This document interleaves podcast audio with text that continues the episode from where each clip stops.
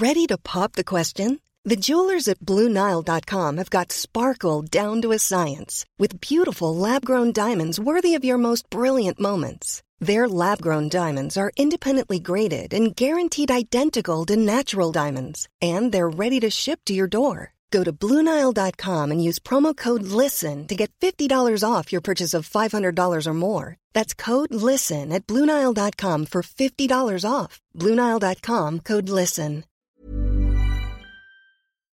In a sudden flash, it all comes clear. It's a eureka moment, an epiphany.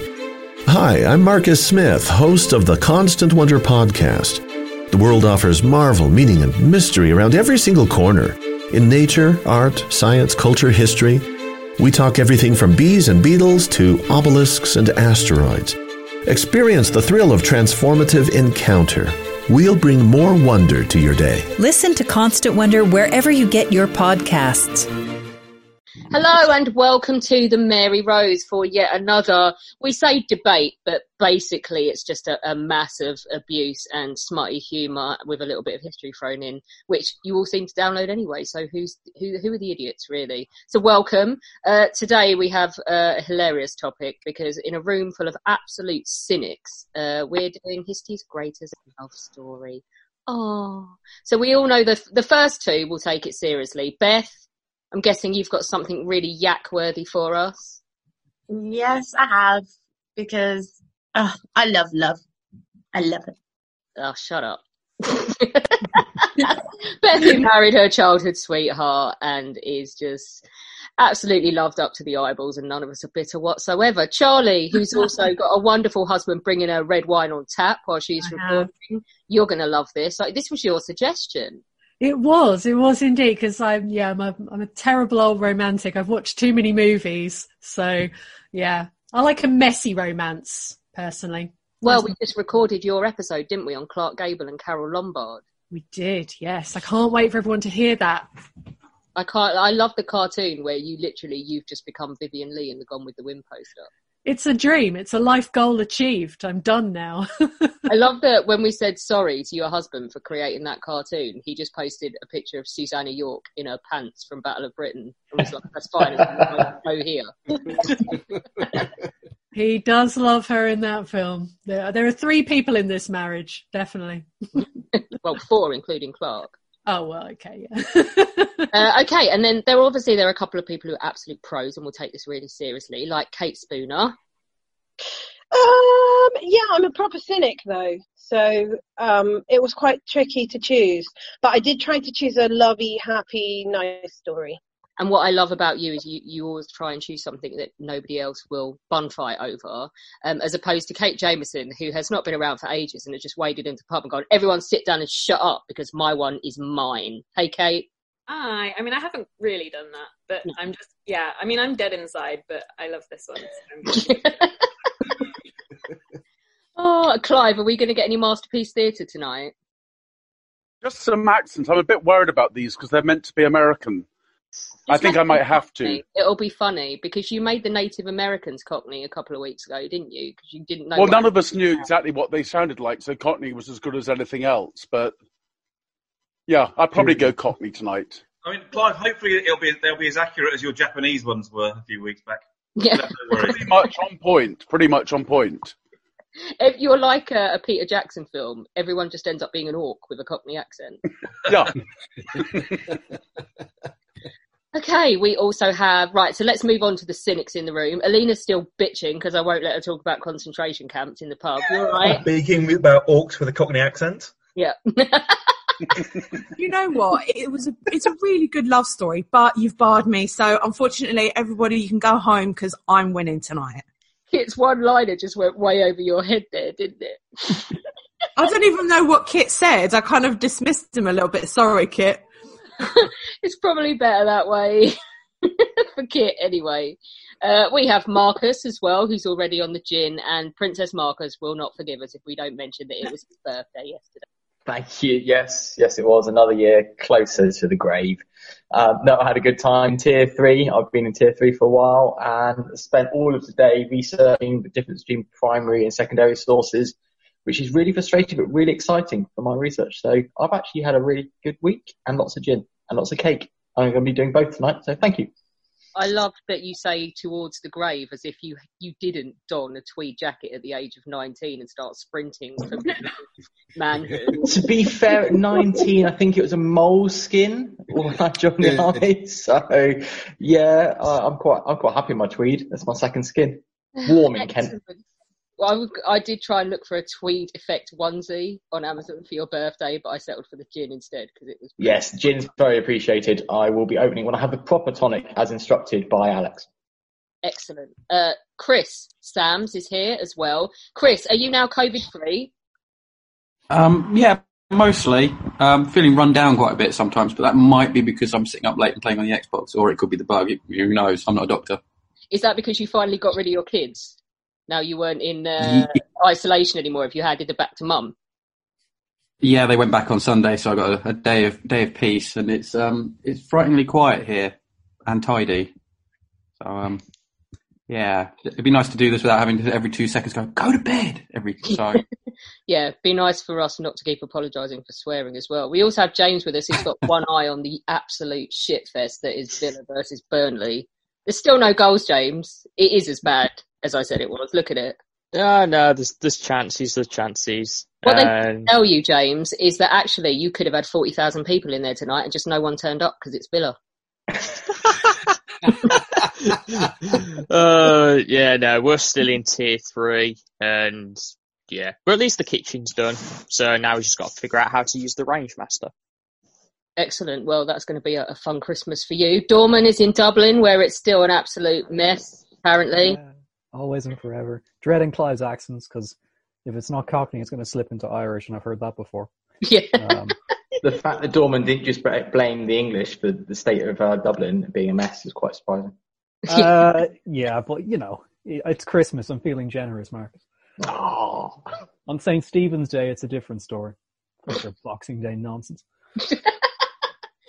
Okay, we also have Matt with us. Boney, how you doing? I'm very well. I'm I'm I'm drinking. I've been thinking about love all day. So what better way to spend a Thursday? You didn't you spend some of it? Oh no, it's tomorrow. You're down the police station, isn't it? Oh yeah, no. Thank, thankfully that that's passed. So my my day off work is no longer involving trips to the Roses. Huzzah! Although uh, I feel like we've kind of dragged you out of your lane today because you obviously are all about aircraft shit and wires and metal and building I'm- planes. I'm I'm falling back on racing cars and Nazis. So what more do you need? Excellent. Well, it sounds like the best love story already. Oh, Uh, yeah. Lockie, Lockie's going to judge tonight, aren't you, Lockie? Too right.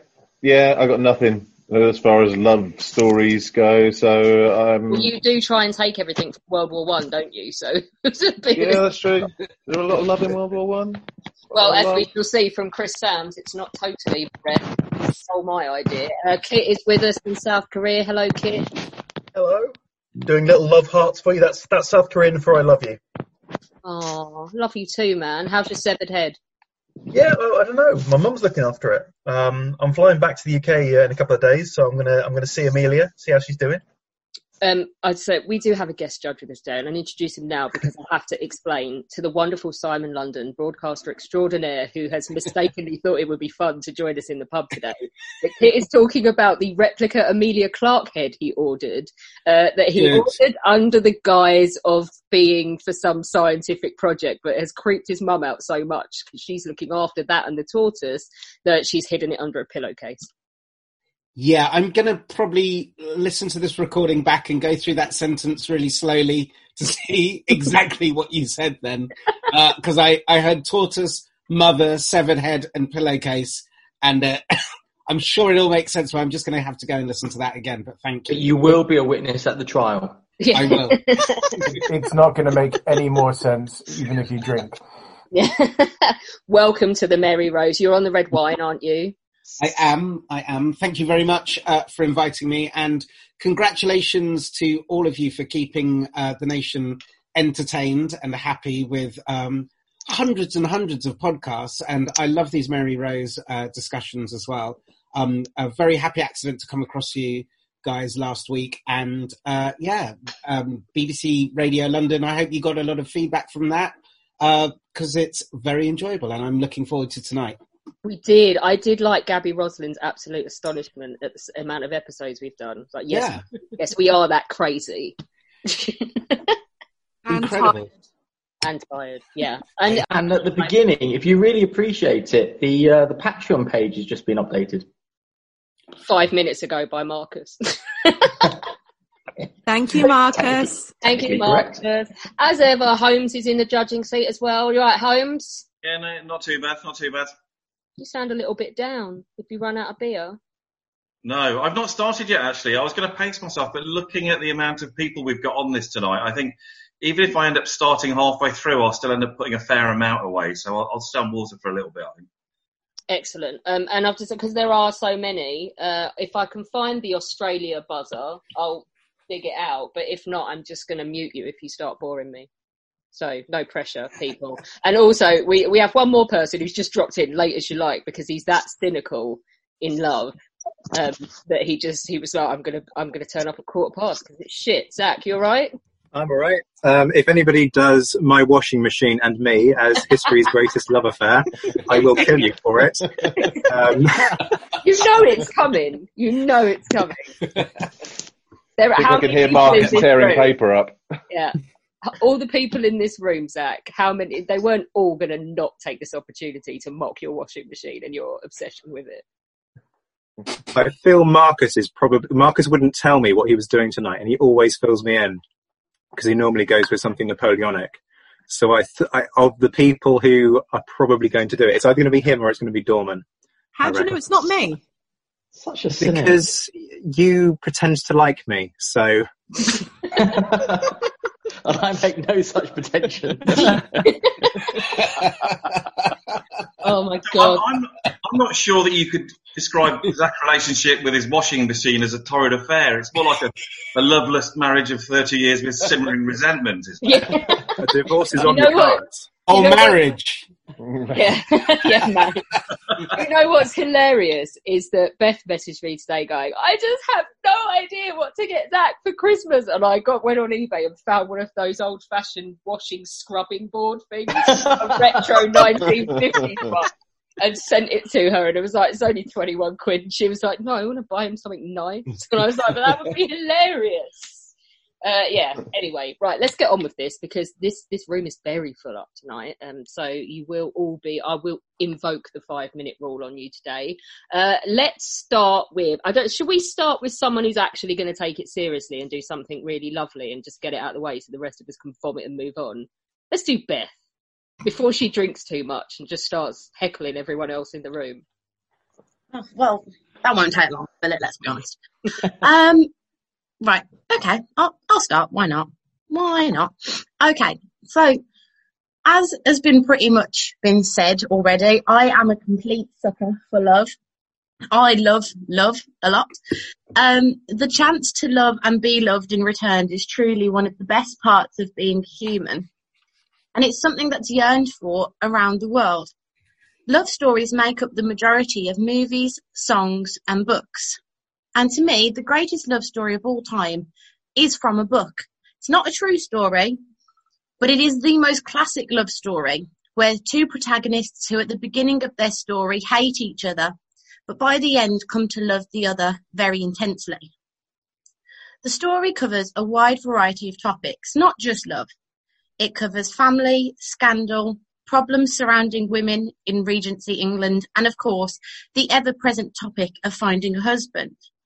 Because it is a truth universally acknowledged that a single man in possession of a good fortune must be in want of a wife.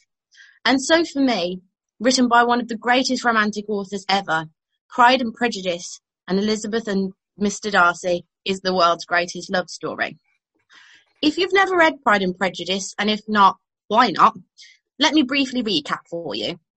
Elizabeth Bennet is the spirited daughter, the spirited second of five daughters of Mr. and Mrs. Bennet, who, as an aside, are one of the funniest pairings anywhere that you can find in literature.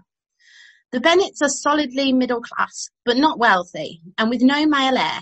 So when Mr. Bennet dies, their house will pass down to the next male in line, an oily, slimy character by the name of Mr. Collins, a reverend, who's quite marrying, quite up for marrying one of the Bennet girls. Enter Mr. Bingley and then our hero, Fitzwilliam Darcy. Bingley rents Netherfield Park and Darcy is a haughty best friend who comes along for the ride. Darcy is super wealthy. He has an income of around 10,000 a year, which in today's money is about 12 million. He has a beautiful estate in Derbyshire, but he simply can't be doing with any of the local girls who are way too basic for a man of distinction like him. Lizzie Bennet is having none of this and none of Darcy's behaviour either. She also has no time for the attentions of the odious Mr. Collins. She's determined to marry for love and hopefully to a man who she can actually have a civilised conversation with. Someone a bit like Mr. Wickham, who's not a big fan of Darcy himself, but Wickham turns out to be a major idiot, blah blah, blah, whatever you want to call him, who ends up running off with the youngest Bennet's sister Lydia, ensuring that she and her sisters are all but ruined by the scandal, until Darcy steps in to restore the family's fortune. Deeds, not words, maketh the man, and Elizabeth realises that Darcy is not the sneering, snooty snob she thought he was, and eventually love's tri- love triumphs. The first time I ever encountered Pride and Prejudice was when I was a child when watching the five-hour epic that was made for TV, starring the wonderful Jennifer Ehle and Colin Firth, and who still who doesn't still swoon a little over that wet shirt scene. I quickly became entranced with the story and have been in love with it ever since. What really mesmerised me then, and still does today, and also what makes Pride and Prejudice the greatest love story in the world, is how Elizabeth Bennet refuses to compromise on what her heart most yearns for.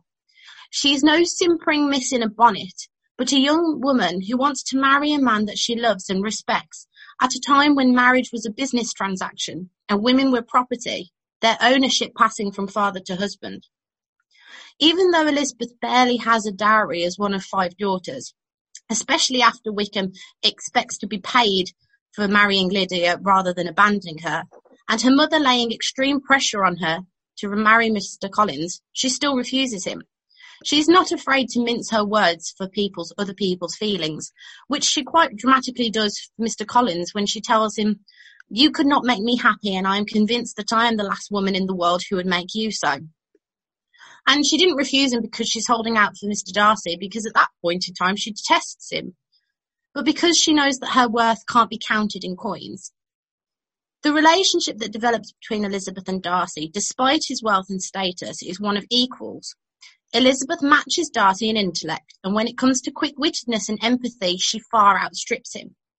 The best bits of Pride and Prejudice, the ones that make you squeal in delight, are when Lizzie and Darcy verbally spar, and she always gets the better of him and makes him see the world from her side of the fence. Regardless of the overarching societal problems around the treatment of women as little more than property in Regency England, Lizzie and Darcy are inherently equal in many ways. Equal in stubbornness, equal in character. Though it's ultimately it's Darcy that rescues the Bennets from ruin, though I have no doubt that if Pride and Prejudice was written today, Lizzie Bennet would have the means and the technology to come up with a cunning plan to do that herself. It's equal opportunities rescuing. Elizabeth rescues Darcy too. She rescues him from the clutches of Caroline Bingley, a prototype mean girl, but more importantly, she rescues him from his own pride, puncturing it with her dry humour and occasionally some quite brutal home truths, including what she says to him after he presents to her quite possibly the worst marriage proposal in history.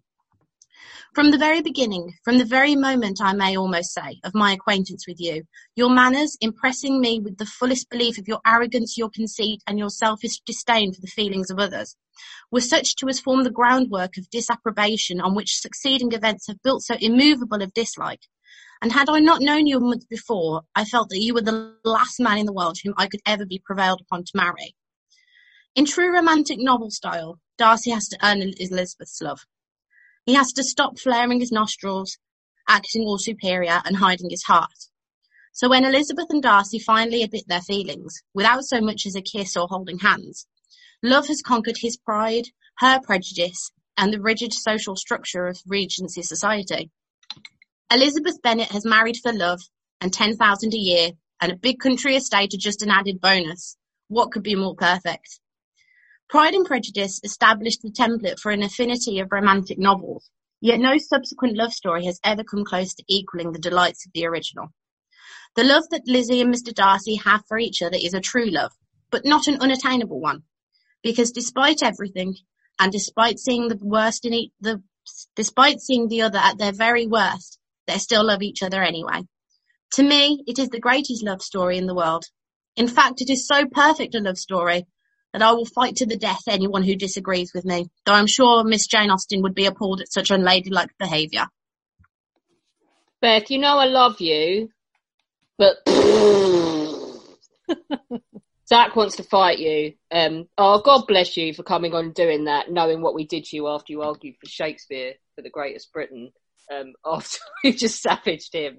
I have to say though that my only comment on this is that she hated him because he was a prick, and then she found out he was worth ten thousand a year. I'm not sure it was all about the love, but I'm not getting involved in that. I'll let because I let's go. Oh, who which cynic should we hand? Uh, do you know what? Let's hand it over to Simon first. I know this is a bit because we let you do comments or questions on her argument because I'm going easy on her because as soon as she did that first quote, you knew where she was going, didn't you? I did. So um, I've got a couple of comments first, and then and then questions. So the first one is. Is this just a book that has been rammed down our throats over and over and over and over again, uh, trying to make us decide that it's one of the it's kind of a bit my my favorite book from A level English is uh, Vanity Fair, and I've kind of lost count the amount of times they've made that, and actually it doesn't kind of get it. It's a great book, but it doesn't get any better. And I'm wondering that about Pride and Prejudice. Is it one of those things? That doesn't really get any better, and then in the end, they didn't. They try and update it. Bridget Jones' Diary, I believe, is supposed to be an updated version of Pride and Prejudice, some might say. Also brilliant. well, Okay. Zach, uh, it was Zach, I think, that said in the chat that he preferred Pride and Prejudice and Zombies to the original. I do like the idea of, of pride and extreme prejudice. I, I went out for two years with a Jewish girl, and I know exactly what that was like. Um, having been Friday night dinners being put on the chil- children's table, um, but uh, I admire your spunk for bringing this one up to having uh, met all your all your colleagues in the first five minutes before we started recording. I, I was going to say, I don't know why I keep doing this to myself. Why do I keep doing it? because you keep agreeing after you've had a bottle of wine from your Um, glass. So yes, so the War Group started, isn't it? I'm going to say the, the rules seem to be slightly bent, and I'm just wondering whether the, we're supposed to believe this is the greatest love story, and I'm not sure whether that is the case. That was the nicest way of telling her that it's shit I've ever heard.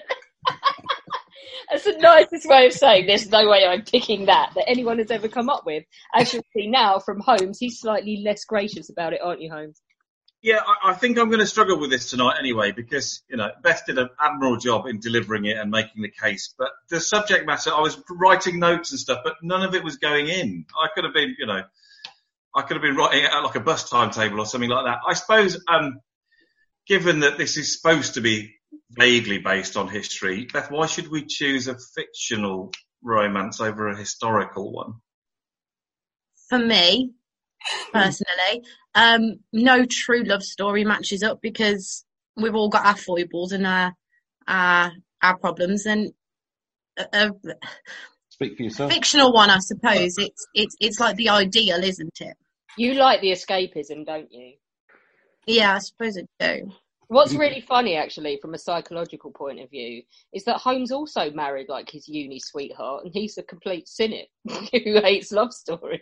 Exactly, and also like no, nobody's recast our story, nobody's retold our story and cast Colin Firth in my role either. So Too much gravy. They didn't need I, uh, to. That's the reason why. he refused to do the northern accent. Um, I wonder if the escapism it's it's it's all as you say the, the escapism like it's it's the ideal it's it's the removal from every day which I suppose is just so shit then why would you not want to read something that sparks enjoyment or watch something that sparks enjoyment whether it be Pride and Prejudice or whether it be I don't know Das Boot for Lockie you know it's it's oh, it, it, God. it, is it not the same sort of idea that it's it, it's something different from every day, which is Yeah, yeah, yeah. But more importantly, in the chat, Kit's just said emergency. Who would we cast as Holmes in a film of his life? Sean Bean. Difficult one. Yeah, I once, I occasionally, I If, if Daniel Radcliffe could, could put some weight on, I think it's a contender.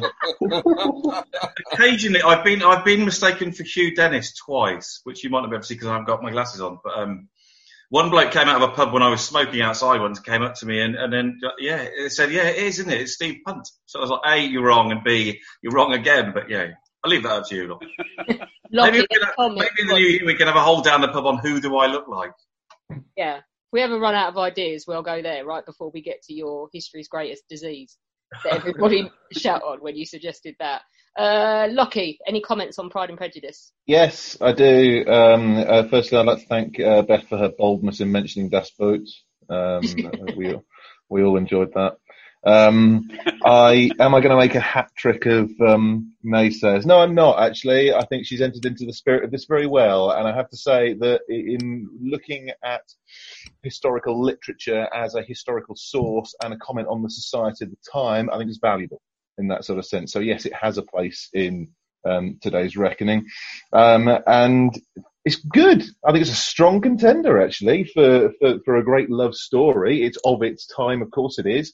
Um, I think maybe I'd even not criticise Beth for her her choice. I, I think I'd, I'd maybe develop the arguments a little bit. And, and although uh, Elizabeth Elizabeth Bennet is yeah is, refuses to compromise, doesn't mince her words, that's fine. I don't think she's an unthinking character, and actually the development, the softening uh, towards Mr. Darcy has got an has got an interesting part of the story uh, for me, as well as yes, his excess of pride, which he's caused to, to think about as well. So uh, a reflective piece of work, one that definitely has its place in in today's running, and not a bad shout at all. I'm slightly concerned that everyone now is going to chuck a reference to Das Boot in just to get Lockie on side. Yeah, Simon, you weren't here for that. We did history's greatest war film, and Lockie went for Das Boot, and literally the second he finished his argument, Holmes just like gauged it as the shittest thing he's ever seen in his life and cracked. No way! Yeah. It was the length and the fact that Holmes is a uh, naval cynic. But yeah, That's short attention span. Das Boot has to be up there. Das Boot has to be in the top five greatest uh, war films ever made. Sorry. Oh, you should have been on that episode. Seriously, Simon, it didn't. It came last. Even No! even though Chris took the piss and did the Patriot as the greatest war film ever made. No, that's awful. What's wrong with you lot? There's never been a bad film set on a submarine. Fact. Oh yes, there has. Um, You five um, seven yeah, Hunter- thank you, Charlie. Killer. I didn't want to mention that travesty. Right, okay, let's stick with love stories. Thank you very much, Beth. You may, now continue gorging yourself on Skittles and cider, um, and we look forward to when you start removing items of clothing in about half an hour's time. let's move on to. Let's go to Kate Jameson. You ready? Uh, yeah, I can be. Yeah, it's fine. it's not like you needed to read up on this, is it? no, not really. Who have you selected as, as history's greatest love story? I have very controversially selected Horatio Nelson and Emma Hamilton. Ooh, good Massively controversial, seeing for an 18th Yeah, century. I'll just fall off my chair and then and then get back on, and then we can keep going again. Go on then, Every Kate, bet's to be laid. I think we all should have done Lady Hamilton and Lord Nelson just to see that we get what one, two, three dozen different takes on it. I think that would have been quite funny. Yeah, although Alina would have killed herself. I think everybody did. Do, I think everybody did do Lady Hamilton, didn't they? Yeah. oh. oh. okay, Kate, go. Make your argument. Okay, so technically it was an affair, as we know, uh, because he was in fact married to Frances Nisbet. In fact, he once wrote in the early days of knowing Emma Hamilton to his wife that he hoped one day to have the pleasure of introducing her to Lady Hamilton because she is one of the very best women in the world, which personally I would not be happy with. Um, anyway, Nelson met Emma Hamilton in Naples in 1793, which is where her then husband, Sir William Hamilton, was stationed as the British ambassador. Um, by 1799, Nelson and Emma Hamilton had become very close and become lovers. Sir William Hamilton basically knew about this. He was quite a lot older than Emma Hamilton uh, and essentially kind of allowed it to happen. Uh, I think that he must have known, but he sort of looked the other other way as long as Emma stayed with him. Uh, Nelson absolutely adored Emma. She was engaged with public affairs. She helped the Queen of Naples. Um, and she was also lacking in that kind of, I don't know what the word I want is, subservience, I guess, of women at the time who were very passive and went along with their husband. And Emma was very spirited, very high spirited, constantly having parties, uh, having opinions of her own and sharing them. Uh, and actually, quite interestingly, in around 1800, when they traveled back across Europe by road, although, well, by horse and carriage uh, rather than by sea, because Emma Hamilton got seasick, uh, someone said that she saw Lady Hamilton take possession of Nelson and that he was the most submissive and devoted man they had ever seen. Um, and obviously she didn't try and stifle any of his ambition she pushed him she challenged him and they were just incredibly in love. You can read nelson's letters to her saying that you know he was absolutely besotted and she was his forever and ever and ever. Um, there was one letter which is quite famous which i'm going to share because i feel like you guys would all appreciate it which is basically ye old sexting. Uh, and he was saying that he wrote he wrote to her that saying that he had dreamt of her 20 times in the night and that he was at a table and Emma Hamilton wasn't present. He was sat between a princess who he detested uh, and another woman who were both trying to seduce him and take liberties with him that he wouldn't let anyone but Emma take. Uh, but the consequence was that he knocked them down and took Emma in an embrace and whispered that he loved her and kissed her fervently and they enjoyed the height of love uh, which is yeah. Well, I mean, I'll let you ex- imagine what that one is. Um, when it became that's something to do with a washing machine, but we'll gloss over that. well, I think I think he referred to a part of his anatomy as pudding in one letter. Nelson's um, column. Yeah. anyway, some, at one point it became clear that Nelson basically had to choose between Emma and his wife. Uh, and he very much chose Emma and basically said to her that she was his wife in his eyes and she was the face of heaven. And they then ended up having Horatia, which was not very subtle, uh, a child, and kept in touch because Nelson was away for most of their sort of six year dalliance, I suppose, um, with some very, very passionate letters. They wrote poems to each other. I think in one of them, he basically said that she was his guardian angel and that he was forced apart from her and couldn't couldn't do it. And he was separated from all he held dear in this world. And what was the use of living in such an existence? Um, and that the only thing that would cause him to be separated from her was his duty uh, because you know he was also a very good naval officer ahead of being a very bad husband apparently. Um, when he went back to sea after Sir William Hamilton had died, because uh, they'd been living in this kind of menage a trois house situation, uh, it basically became almost a marriage between Emma and Nelson. They actually swapped rings in a, in a parish church near Merton um, and received communion. And for all intents and purposes, in Nelson's mind, they were married by the time he went to Trafalgar, where he obviously died. Um, and unfortunately, Emma Hamilton, as many of you may know, died in poverty because everyone ignored Nelson's wishes to look after her because it was very much frowned upon to have a mistress. Um, but I would happily say that they were very much in love. And even if you are a complete cynic, reading the letters between Emma and Horatio are just, some of them are just beautiful. And that is where I will leave it.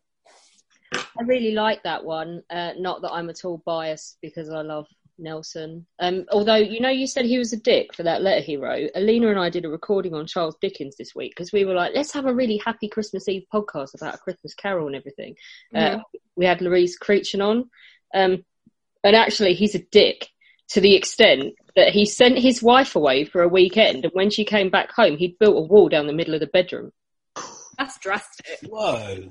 That makes Nelson look like an awesome husband. Beth, how would you react if you came home and your husband had built a wall down the middle of the bed? I don't know, it might have been me that built the wall. Um, did Dickens make the Mexicans pay for it? Yeah, that's right, exactly.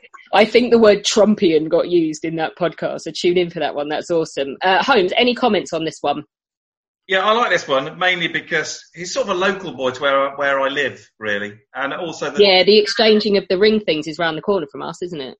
Yeah, and it's an incredible church. I don't know if any. It's in um, it's just sort of down some back streets from South Wimbledon, but it's like leaving London and ending up in. The, you go through a little hedge, and it's like this medieval church from the Cotswolds that appears in front of you. It's astonishing. It's well worth a visit if anyone's in the area, and it's got quite a nice, funky Art Deco First World War memorial. It's quite different as well. Um, well, with the Nelson and Mrs. and Emma Hamilton stuff, I get the was it a massive scandal at the time? Because everything I, I hadn't read that much, but it doesn't seem to have sort of been a scandal to the extent it freaked everyone out. and Was on the front pages like footballers would be these days. Yeah, I mean, it was a scandal, and they were definitely subject to quite a lot of scrutiny and critique. I think from a lot of people. Um, the Admiralty certainly weren't very happy with it and tried to keep them at sea as much as possible. But it seems to have become more scandalous thanks to the Victorians, who were sort of trying to erase any proof of Nelson being not this perfect hero. And I think partly that kind of heroism of Nelson is what people have wanted to remember. So his affair with Emma Hamilton has been put down to her, you know, being this distraction and a silly silly woman that he was having an affair with, but actually she she was very much an influential person in Naples. Um, she she was very smart, and I think probably he had a lot more in common with her than his wife, certainly. Um, but yeah, I think it, it's basically come from the Victorians trying to give him a bit more morals. What kind of idiotic people go back on history and start rewording it for their own? oh no, wait, that's exactly what we've been doing in 2020. I think it's just you know at that point Nelson obviously you know he died at the the height of his career really and he was this ideal of this heroic masculinity and they didn't want that taken away from him because he had this foolish love affair Which is quite funny because he was the size of a 12 year old girl. Yeah. I'm sorry, I butted in on you. No, I mean, I think you answered the question. I was going to say, because the other point is that Emma Hamilton seems slightly to have been unfairly remembered. There was a sort of hint that she put it about a bit, that type of thing, which I guess it goes back to, is that, does that go back to the sort of rewriting of the story in Victorian times? Uh, not really. So actually, she's she's one of the people that I would make everyone go and read about. Um, so she actually started working in a brothel when she was thirteen, uh, dressed up in sort of Greek and Roman costumes um, to entertain people. Which is why then, when she was in Naples, Nelson saw her performing her. Oh, what were they called? My brain's gone. Basically, she was performing these attitudes. And she did that, and actually, she did that when she was, she, sorry, she did that when she was 13. she was thirteen. Yeah. Right, It shows Um, when you're at school, it, it's, it's important to get those work experience applications in first, otherwise you never know where you're going to end up, really.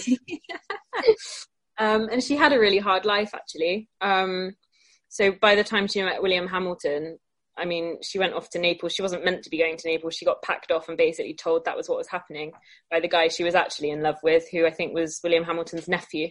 Um, so she did have quite a hard, hard life. Um, but there's so much more to her life than just her affair with Nelson.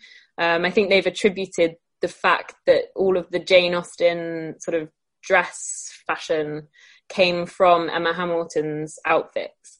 Um, and she was one of the first people that really was sort of seen to be a pin-up. People had pictures of her on their walls and things like that. I think, and it's a rarity, isn't it, in that she's a woman from that period that didn't start off with any means, who there is source material about. Yeah, absolutely. I think she's. I mean, she started as Amy Lyons in Wales in a tiny little village. Right. Well, that's your job for the next five years. Is a book on Emma Hamilton. Uh, there's already one. I'm actually. I'm supposed to be doing a documentary on her next year, so we'll see if that happens. Amazing. Lockie, any questions on Emma Hamilton? Yeah, a couple. Um, did she really love Nelson?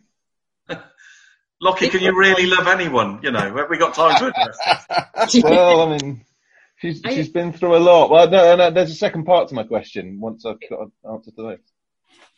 Oh yeah, she she absolutely adored Nelson. I mean, after the Nile, uh, Nelson got back to Naples, and she was wearing what was it? She said she she wrote to him saying that she was wearing a shawl that was navy blue and covered in anchors, and she wore And jewelry underneath that, Nothing at all. um, and she, she wore Nelson's initial around her neck, and I mean, I yeah, if she wasn't in love with him, I'd be very surprised when when you've read all of her letters. In fact, if anyone is interested in reading her letters, the Navy Records Society have just brought out a volume of the letters between Nelson and Emma Hamilton, which is really interesting. Some 18th century porn for Christmas people. Part, part part two was kind of related in the sense because I know um, we sometimes think of Nelson as having some fatalistic attitude ahead of Trafalgar, and, and some sense of knowing what he was what he was going off to. And I, I wondered if uh, if he'd had doubts about um, Emma's feelings for him and whether that was contributing to it. Um, I don't know if he had doubts about her feelings. He was a very jealous man, though. There are letters that uh, she said that she was at a party or a dinner, and the Prince of Wales was there, and essentially sort of trying it on a little. And Nelson was incredibly jealous um, and protective over her. Simon, any questions? Comments? Uh, yeah, so this I have to say that um, at the very beginning, when there was a danger that I would have to take part, I was thinking off the top of my head the history's greatest love stories, and you kind of think Antony, Cleopatra, um, uh, Nell Gwyn, Charles II, and Emma Hamilton, and and Nelson. They're the ones that kind of spring to mind, uh, apart from James Herriot and that dog. Um, but I, um, so so yeah, so what? What's really interesting is how she was shunned by society afterwards, and I kind of always think that if if society likes you or if you're a nice person, you're gen you're generally sort of looked after. Somebody's there for you. Somebody kind of puts out a sort of safety blanket for you or safety net for you. Was it a case of that she was in herself? Was she a nice person? Why did everybody kind of sort of abandon her at the end? I think a lot of it came down to the fact that it was very much frowned upon, uh, and people found out about the way that he treated his wife, just basically stopping talking to her. He did actually keep paying for his wife and gave her money, uh, even I think beyond his death. She was very much looked after. Um, but I think Emma Hamilton was certainly seen as the kind of homewrecker. Um, and yeah, she died in poverty in Calais, and it was a very, very sad story. Nelson had asked his country, he'd left her as a, a legacy to his country for people to look after her, and they just completely ignored her. She had a little bit of money that he'd left to his family to give to her, um, but otherwise, yeah, she she had a very sad later few years. It's always with the slut shaming, isn't it? Yeah, yeah absolutely.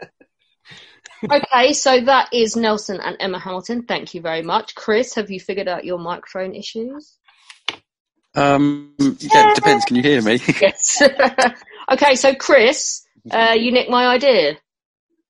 You're right, I'm Um, not. yeah, Have yeah. it. You just, if you don't do it justice, I'll beat you. Deal? Um, I'll book my bed in Medway Hospital now then. Um, but the good thing is I get to talk about uh, three of my favourite things. Um, one, uh, all of them involving the greatest country in the world, uh, Germany. So, uh, like Beth, I spent a lot of time uh, in my early twenties thinking about love and trying to read a lot of philosophy. And um, I read this. Um, I really liked this quote, which is what I'm using to define uh, the love in my current story, which is from the uh, German poet and philosopher, philosopher von Goethe, who said, uh, "True love is love that stays constant forever, whatever its fortune, whether requited or scorned, filled or sent empty away." Which leads me quite nicely to another one of the world's greatest Germans, Kaiser Wilhelm, and his love for himself, because this love for himself and his policies often could be confused for a love for the fatherland, but was really more about him, as I will, as I will go on to explain. Uh, but it, it, it never changed, be it through the height of the Second Reich, to the collapse, uh, to the dark depths of the First World War, or even into hopping on a train and running to Holland because the Allies are coming. And Even people don't sitting like him in- anymore. He, he's Even sitting in Holland and writing angry letters to Hitler as well. A- Absolutely, um, um, and blaming the British for every everything that had gone wrong in his life because it wasn't him; it was everybody else. Now, um, as my sister would say, there, he has so many psychological issues that uh, uh, an entire uh, conference of psychologists could spend the weekend dissecting him and his emotional needs. Um, and I, am not even going to give you a, a, potted biography of his life, of his childhood, um, because frankly, not many people will care. Can I do it? Yeah, in 10 go for seconds? it. Wouldn't come out, dragged him out, Yeah. fucked his arm, uh, then used every kind of weirdo batshit Victorian stuff like electrocution and torture to make him look normal. Couldn't even cut up his own dinner, let alone ride a horse and be a military bloke. So it was severely uh, small man syndrome. The end. Yep, and his mother even his mother even wrote to Queen Victoria to say, um, where is it? Uh, it had been uh, my d- my uh, dream of of my life to have a son who, um, in soul and spirit, would be um, be like our beloved pa- papa. And Wilhelm was not it, so not even his parents liked him, which might explain why he he he loved himself quite a lot. Um, instead of doing his whole career, I've, I've got a couple of instances that kind of show his love for himself. Uh, the first one was um, Germany was quite a poor country. It's quite a new country. And um, they were hemorrhaging um, citizens because they, it was too expensive to live there. So everyone's going to America. So um, the Chancellor, uh, Leo Graf von Caprivi, uh, brought in uh, trade measures to lower lower prices, which upset the Prussian Junkers because it then meant that they weren't making any money on food. So they complained to the crown, and the Kaiser said, "Well, no, I'm happy with this." And he went out and he said, "The real enemy is socialists. We need to fight the left instead." And the Junkers said, "That's great. Okay, yeah, socialists they're bad. You need to do stuff to the left. Get rid of the left wing parties." And the left wing parties came out and said, "Well, what are you going to do? That's that's awful. What, are- what are you going to do?" And the Kaiser went, "Um, um, bring me my chancellor." So the chancellor comes in, knowing full well that everyone's backing him, that the Kaiser has is, giving him backing, and the Kaiser said, "My nerves are shot. I'm going to have to sack you. This is all no, go away." And that was his. That he had literally had a five minute dismissal, and he was only got rid of because the Kaiser was not. It was it was denting his his his star. Um, if you look at the Kaiser's foreign policy, it's an absolute nightmare. He wanders around believing that he is the linchpin of um, diplomacy within Europe um, because he's related to everyone by money or marriage, and he's um, he's takes Tsar Nicholas II on on um, boating trips, and see they had a secret meeting in I think it was 1903, 1904, um, which he forces uh, poor Nicholas to sign a treaty of friendship on the back of a napkin. Which, as soon as he gets back to Berlin, all the German diplomats go, "No, you, can't do that. What, what are you doing?" He rode through the streets of um, Morocco on a white horse to tell the Sultan in 1905 that he would back them against the French. Again, everyone sort of sits there going, oh, "What are you? What are you doing?" But for him, he felt that this was this was how it was done. I am the Emperor of Germany. This is this is this is great. And like I said, everyone everyone else thought it was bad. He even was telling um, the Emperor of Austro-Hungary how to carry out his foreign affairs in the wake of Sarajevo and that he was hoping, even um, in, as the July crisis got worse, the Kaiser was convinced that he'd managed to stop the war. But moving on to the most important one, uh, and back into my lane, the German Navy uh, was his greatest um, vanity project. Uh, the Kaiser um, loved, uh, he, he'd grown up around the Royal Navy, he'd loved the British ships, and he wanted Germany to have the same thing, whether whether it's because he loved Germany and he wanted them to compete on the world stage, or simply because he hated the British, um, his um, British cousins, um, who weren't very nice to him. But anyway, he and his brother Heinrich and the Admiral Tirpitz, not the pig, um, set about modernizing the German Navy, creating a big, huge navy that could, that within about 10, 15 years went from being a backwater sail, mostly sail, a few steamships, to being the second most modern navy in Europe and arguably the most powerful. and, um, but he, it was so, it became a symbol of his Reich and his, and his, his very persona of these, these great white ships that after the Battle of Dogger Bank, which really didn't it didn't go too badly for the Germans. They only lost one ship, but he immediately ordered that the navy be locked up and kept safely in port because he he didn't want to lose it. And when the sailors revolted in 1918, it wasn't that they were revolting against the conditions of the war; they were revolting against him personally. He and he took it very very badly, and even uh, stated, "I have no navy." He just took everything so personally because it was all about him. And the only thing he didn't, um, the only thing he didn't um, take the Kaiser Wilhelm show to was uh, the war, the war in general, because he suddenly realised that all the other, all the, none of the generals would take any notice of him when he rolled in. It's like, I am here. What are we doing? And they just wouldn't take him seriously. And in the end, he ended up being um, held held to ransom by uh, Ludendorff and Hindenburg on a regular basis. But as Alex said, in, in post-war, he goes into goes to Holland, and he just spends his whole time saying, "Well, look at me. I'm, I was the emperor. Why? Why is this? Look what's happening to Germany. It's because I'm not there. We need to have the. They need to have." And he refused to go back to to Germany until the monarchy was restored, which is why he's still buried in Holland.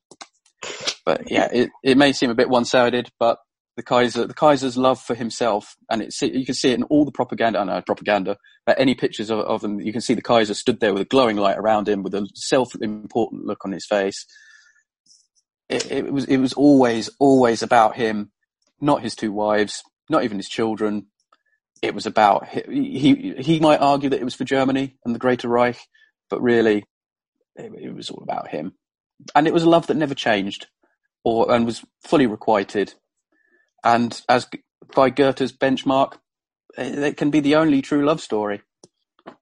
Uh, he was an absolute fucking loon, to be frank. Uh, you didn't even mention any of my top three of his diplomatic fails, which are telling Queen Victoria how to run the Royal Navy. Good luck with that uh, spanking yeah. the Tsar of Bulgaria on the arse at a public function, and also at a public function telling the King of Italy that he was a dwarf, which he was very short, but it's still not the best way to lead into diplomatic uh, negotiations. So, yeah, I, he was ultimately an absolute loon and totally screwed up.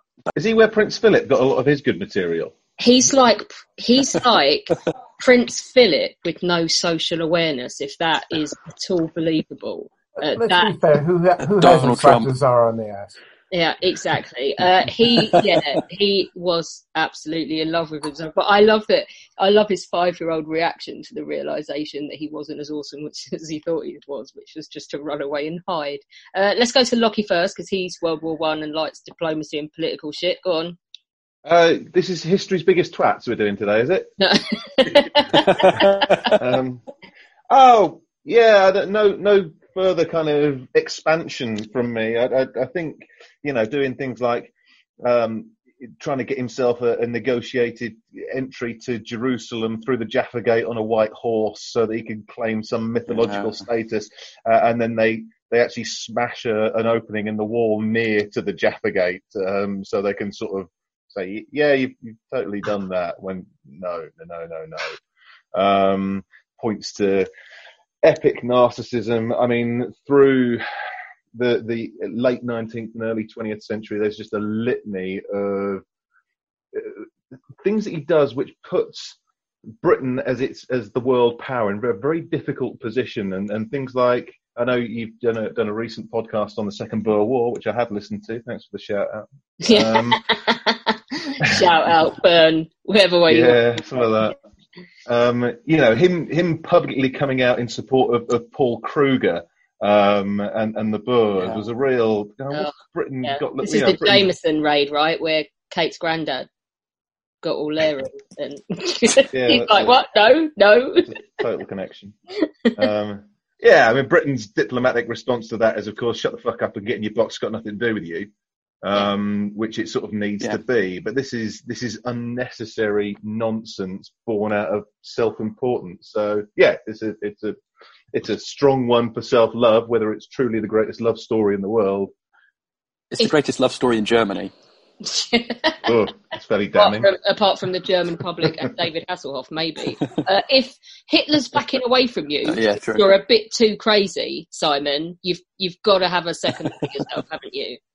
Yeah, I've um, I've just written down here that it was just so lucky that Germany only had one mental, self-obsessed leader in the uh, 20th century. Um, uh, he's okay. He's he's bonkers. We'll give him that.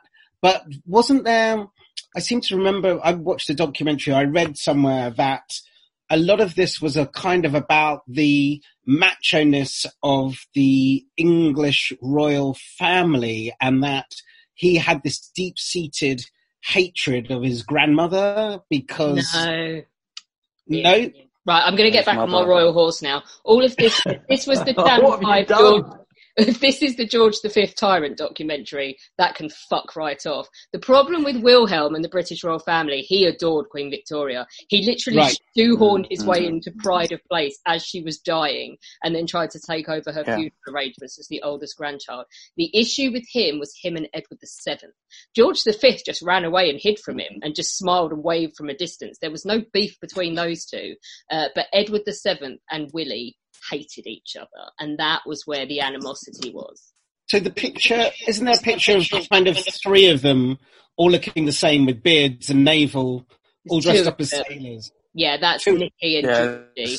Is that the Willie- Tsar? Is that the yeah, Russian Willie Tsar? was slightly older, so he was never the reason that he wasn't. They weren't a clique really, but so right, I'll have to edit myself. Queen Alexandra, father of uh, mother of George V, and Minnie, Yeah. mother of Nicholas II, adoring sisters, spent all their holidays together.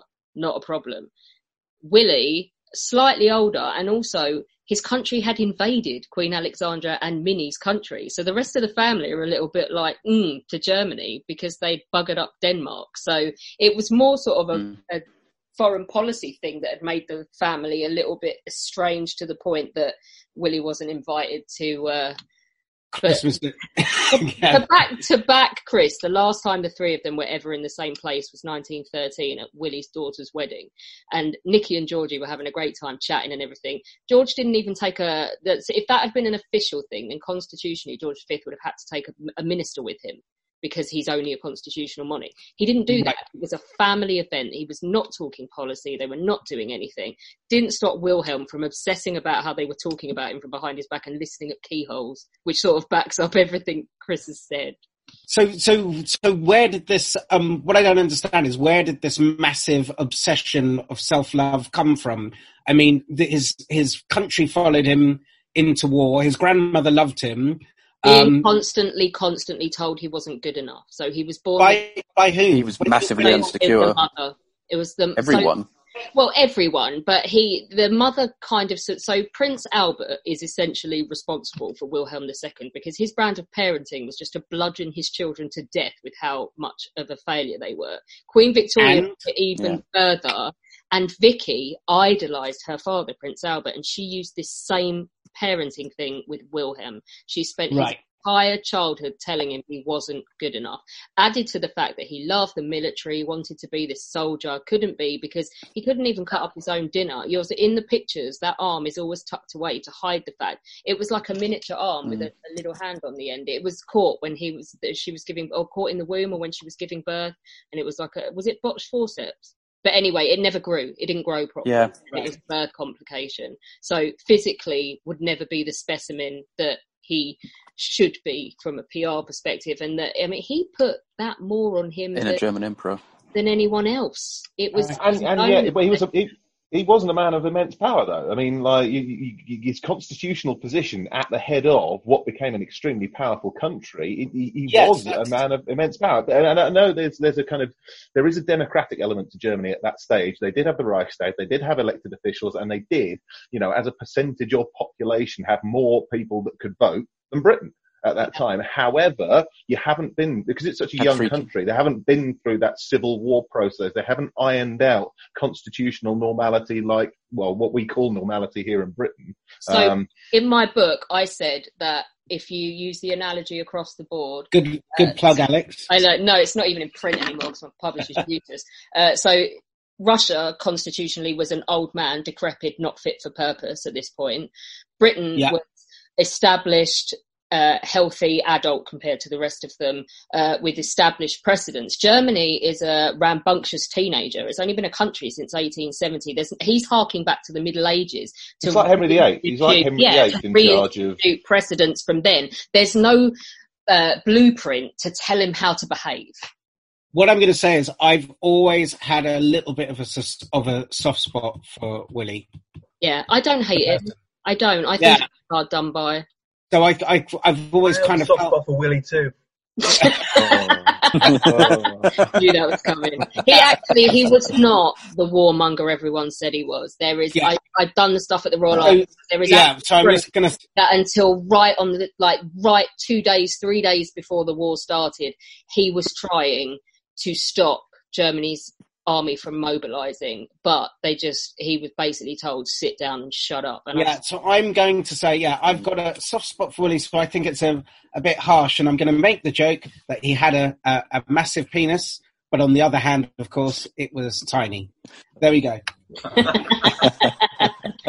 Right, okay. Well, that got quite a long way away from cuddles and stuff. Thanks very much, Chris, for why. Do I not get a go? Oh, go on. Oh, how can I not give you a go when we're talking about Willie? Exactly. Well, all I was going to say when when Chris first started and he mentioned the Kaiser, I wondered who the res- the, the recipient of the love because I thought it might be his mother because he was slightly obsessed with his mum, wasn't he? And he wrote some slightly questionable letters where he wanted to stroke or lick her arms or things Yeah, like. That. Yeah. Yeah. But then Oh, we've all done that. then booted her out of her home right after his father died. The tra- Germany's tragedy is that his grandfather lived for too long and that his father died three months after coming to the throne because his father, um, Fritz, was progressive liberal and would have taken Germany in an entirely different direction. But where they hadn't been very mean to him, Willie had gravitated towards his loony grandfather who lived to the age of 500. Um, and there was no, there no bridge to get him there. So that's Germany's tragedy is his father. I'm not sure that's the most tragic thing in Germany, though. Go on, where are you going? Well, why if World War One doesn't start, then Hitler never gets angry.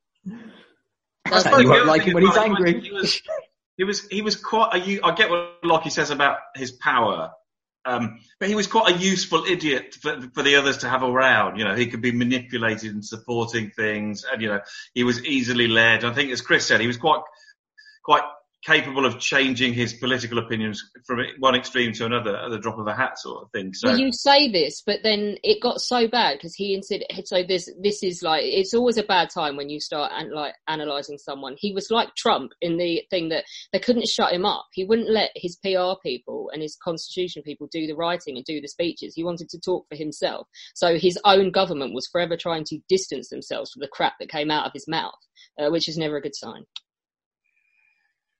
And we may have seen since 2016 in America, just saying. But before we get drawn into that, uh, let's, should we go back towards some cuddles and some niceness after uh, that? Yeah, Beth's like, yeah, let, let's go to Charlie.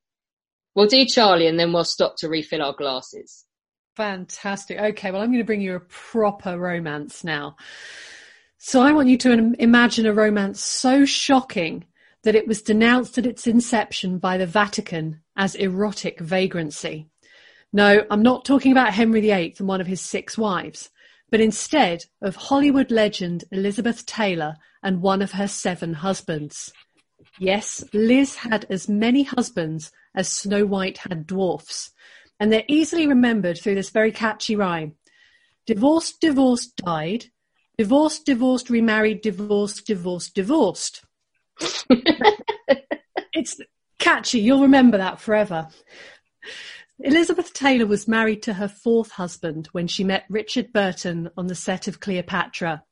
They had met a decade before, but Liz was unwilling at the time to become a notch on Burton's reportedly very benotched bedpost. The year now was 1960, and 20th Century Fox had blown the budget on the highest production values and most expensive leading lady to date. Taylor was the first actress to be paid $1 million, $1 million for a role. Couldn't resist it. The story goes that his hands were shaking on set one day, presumably from drinking, and she made him a cup of coffee.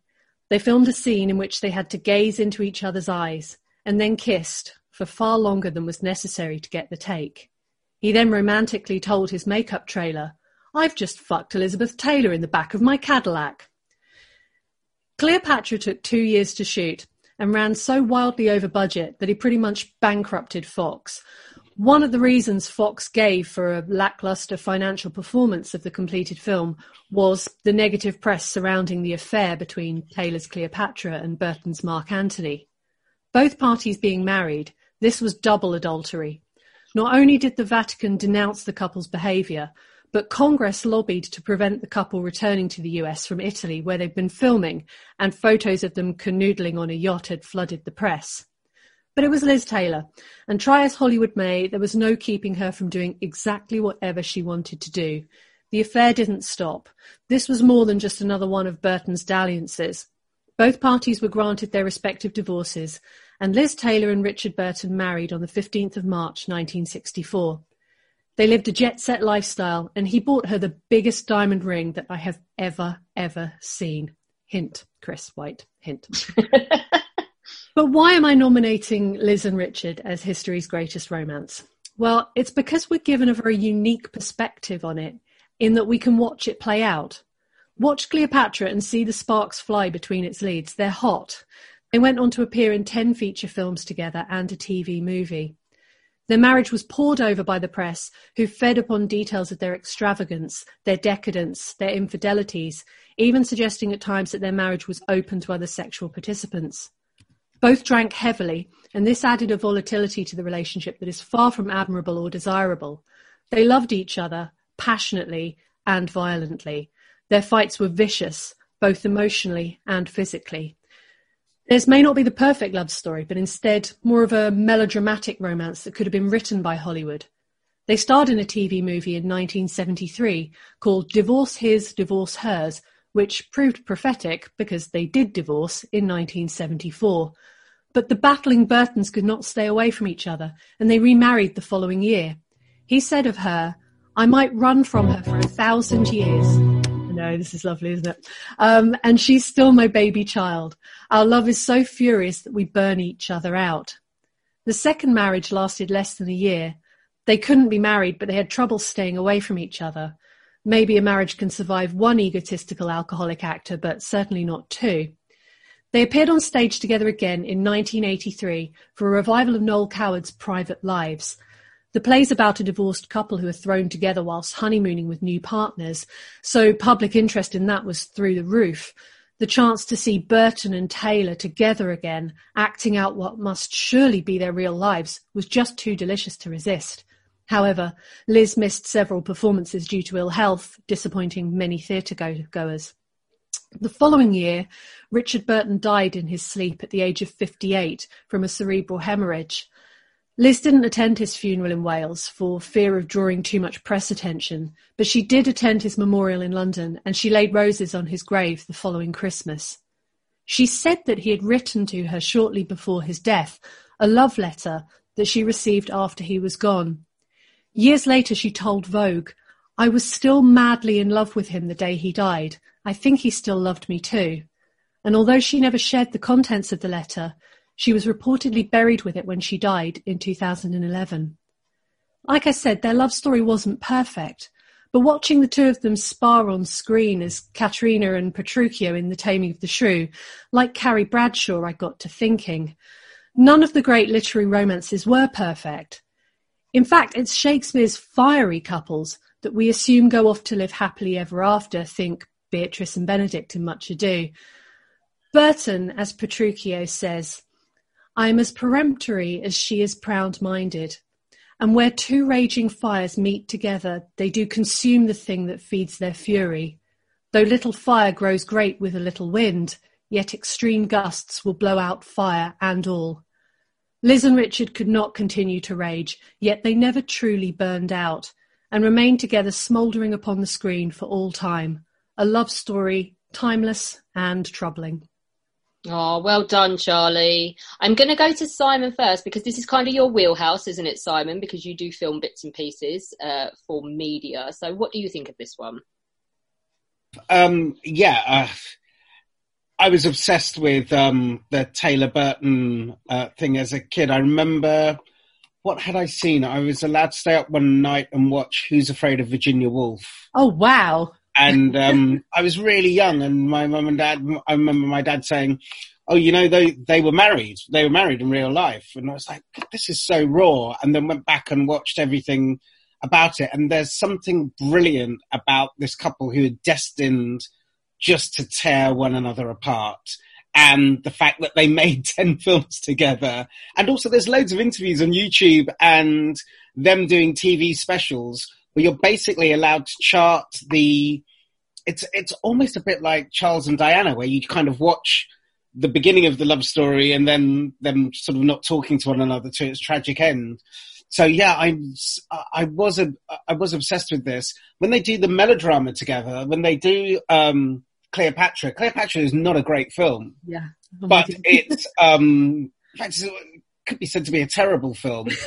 Forget that they had so much star power. I mean, forget the Angelina Jolie and Brad Pitt. Forget forget any of those modern day. Forget Woody Allen and um, Soon-Yi, which I don't know whether anybody's done, but it's they were kind of this powerhouse couple, and I think there was something about the rags to riches story as well. About everyone thought of Liz Taylor as American because she was British, but um, uh, Richard Burton was working class Welsh valleys who sort of became Hollywood royalty. It's fascinating. The stuff about them is fascinating, and it's all there in their drinking, smoking, lust for one another. They were just a couple who like to fuck and get fucked up, and Yeah. you can see it all on screen. So it is.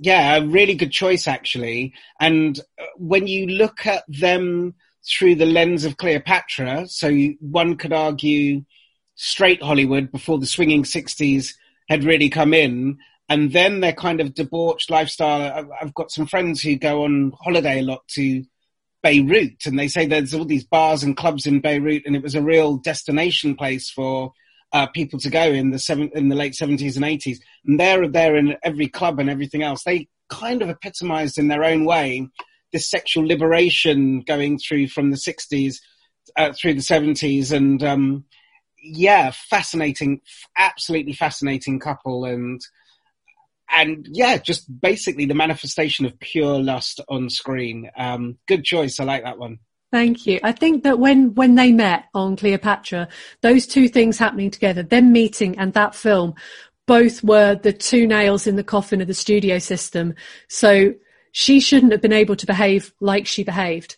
But Yeah. I think by that time, having we forget that she was a child star and that her first marriage was arranged by the studios to transition her from child star to sex symbol. They thought, well, people aren't going to be able to look at the girl in Lassie and think, wow, she's fit. So we need her to get married. So they arranged that for her. And, you know, she's had four marriages by now. She meets this guy and she's just like, do you know what? I'm done. And it completely destroyed all the power that Hollywood had over its stars as well as their um, financial control. So she was I actually feel as well that Cleopatra film for me is like the last Harry Potter book where J.K. Rowling had got so big that no one wanted to tell her it just needed to be edited to half.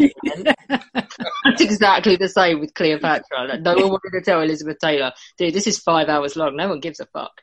Uh, Lockie, what about you?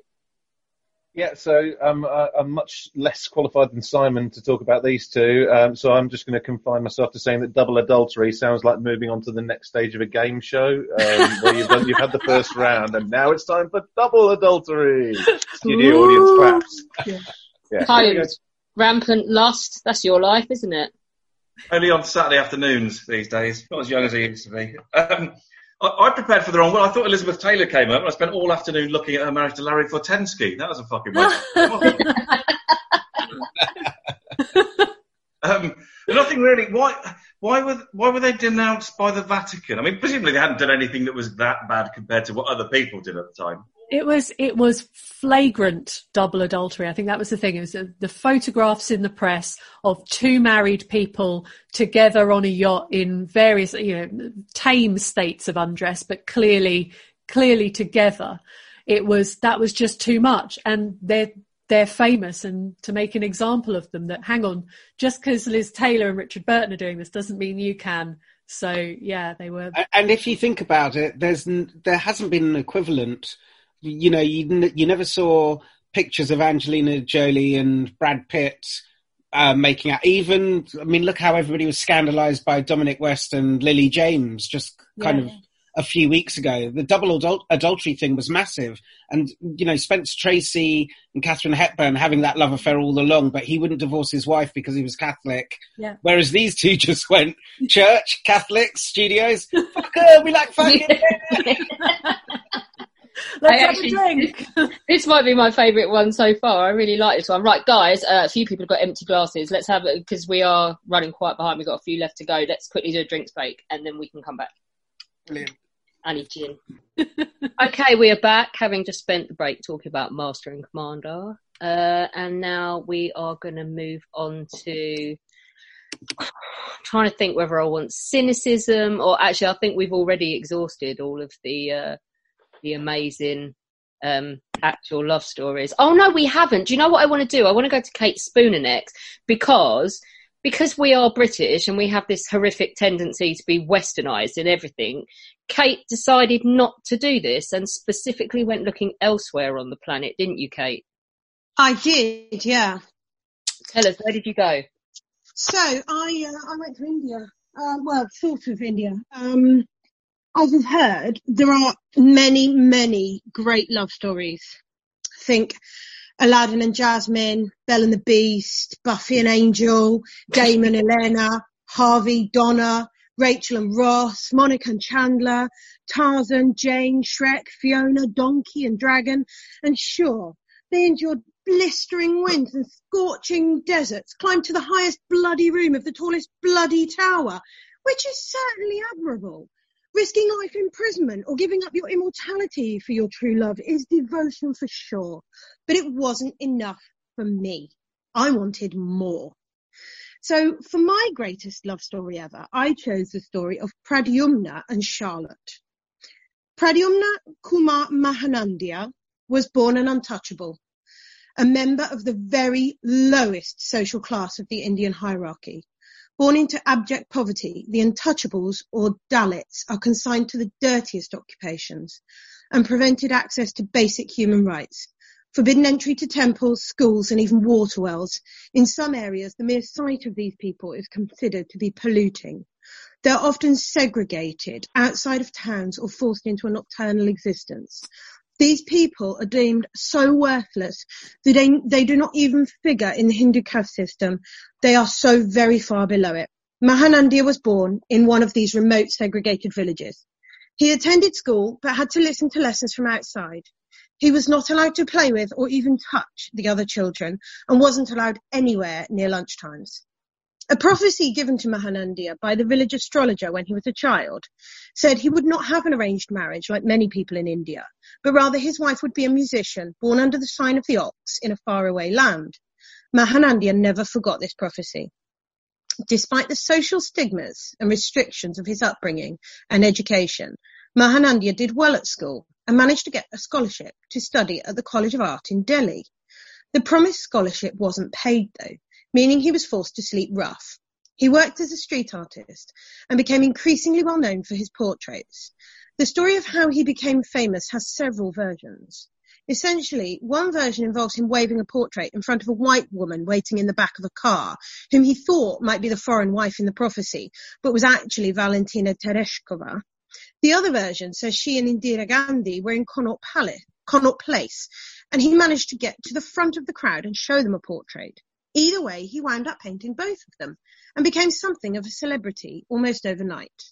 Around the same time, a young Swedish woman, Charlotte von Schedvin, was travelling in India. She saw Mahanandia painting near the Holy Fountain in Connaught Place and decided to have her portrait done. He describes their meeting. It was December 17, 1975. A woman with long, beautiful blonde hair and blue eyes approached me. It was evening. When she appeared before my easel, I felt as though I didn't have any weight. Words are not accurate enough to express such a feeling. Remembering the prophecy given him as a child, while he worked, he asked Charlotte some questions about her home and life, convinced his outspokenness would prompt her to go to the police, but unable to stop himself. He told her they were destined to meet, that it was written in the heavens, and he invited her to have tea. Believing him to be a good, honest person, she agreed, they met a few times, quickly becoming very fond of each other. She agreed to meet his family, so they went to his home village for a few days. By this time they were very much in love, so were married in a traditional tribal ceremony.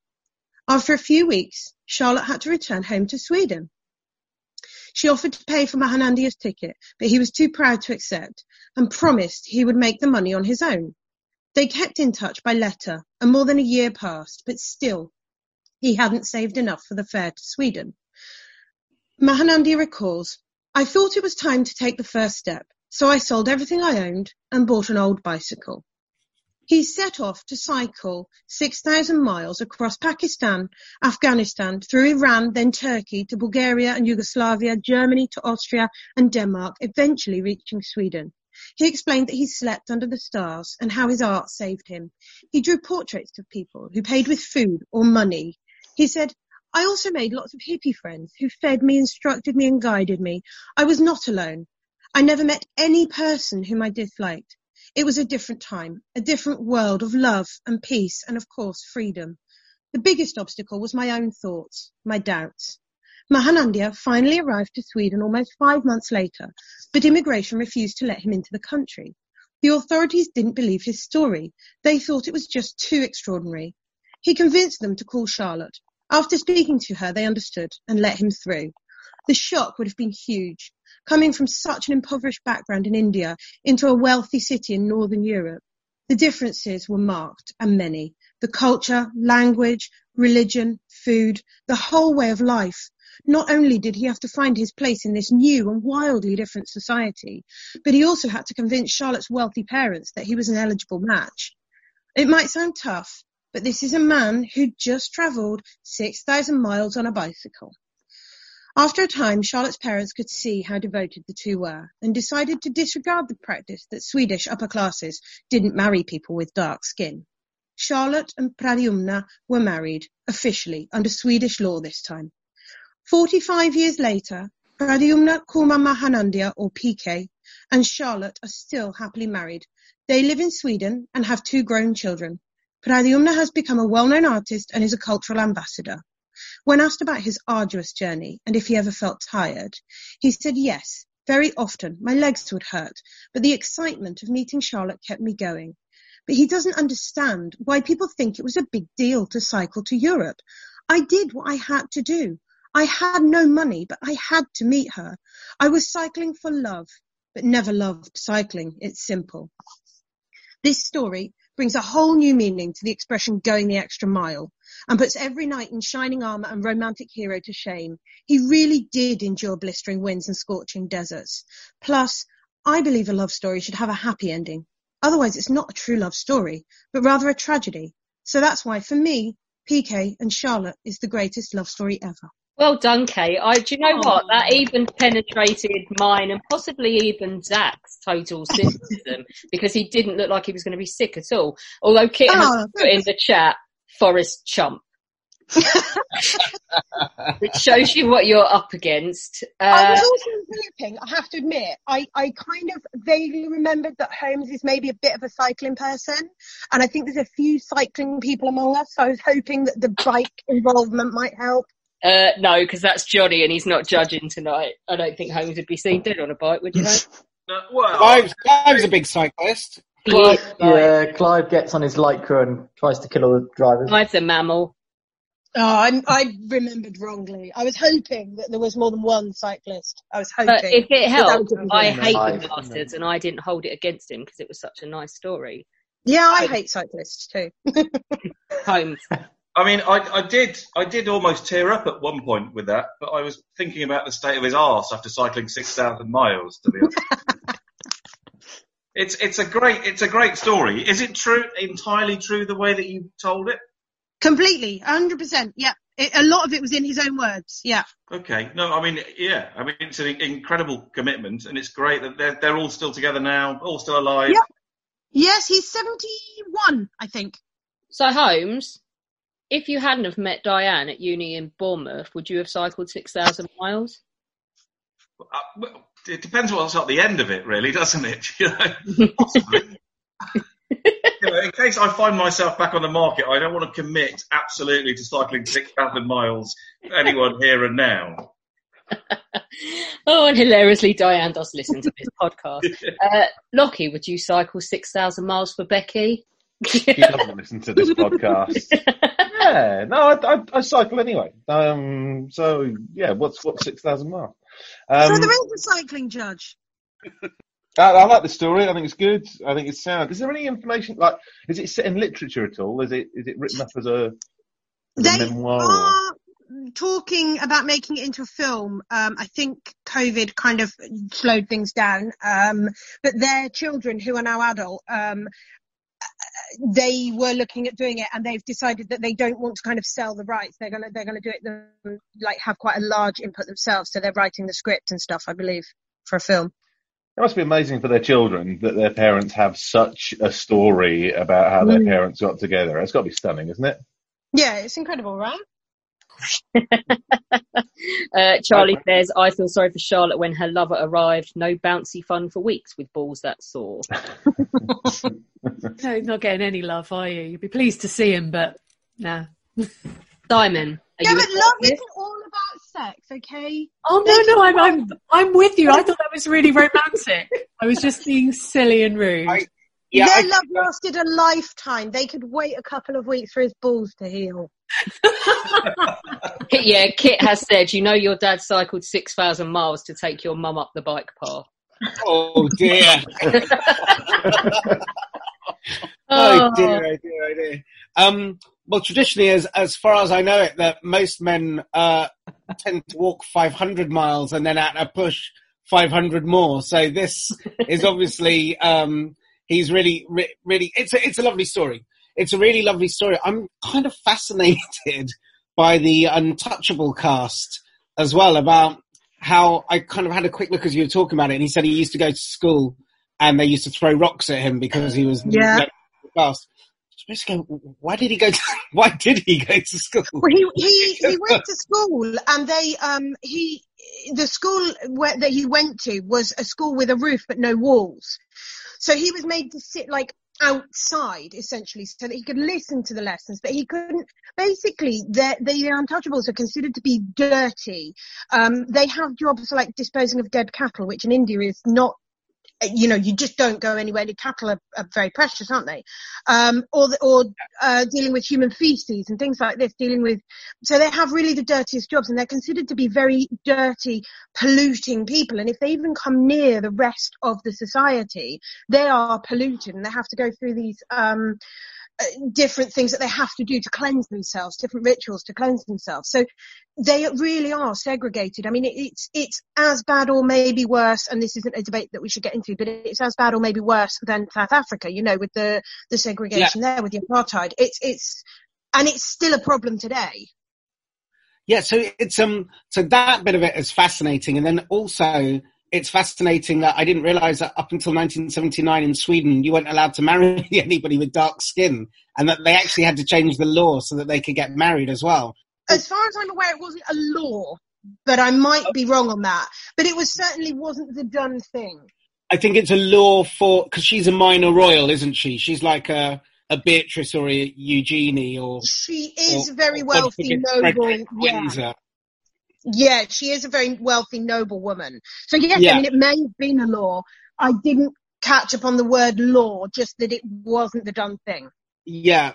So I mean, yeah, an amazing, an amazing story that is kind of crying out for uh, some dramatization with uh, Dev Patel and Rosamund Pike. I that's what Yeah. I'm saying. Um, that's that's who they're casting. Yeah, Dev Patel is is is uh, on the the list. Yeah, he's he's who they're casting. Yeah, absolutely. Um, uh, You'd have And- had the and- idea first, Simon. You could have been rich. Yeah, Jesus. Um, yeah, I think it's a it's a travelogue. Uh, crossed. What's it called? Star-crossed lovers. Um, it's got everything. It's a yeah, it's a nice nice story. I like that. I like that as a story. Thank you. I'm Sandra, and I'm just the professional your small business was looking for. But you didn't hire me because you didn't use LinkedIn jobs. LinkedIn has professionals you can't find anywhere else, including those who aren't actively looking for a new job but might be open to the perfect role, like me. In a given month, over 70% of LinkedIn users don't visit other leading job sites. So if you're not looking on LinkedIn, you'll miss out on great candidates like Sandra. Start hiring professionals like a professional. Post your free job on linkedin.com/people today. Burrow's furniture is built for the way you live. From ensuring easy assembly and disassembly to honoring highly requested new colors for their award-winning seating, they always have their customers in mind. Their modular seating is made out of durable materials to last and grow with you. And with Burrow, you always get fast, free shipping.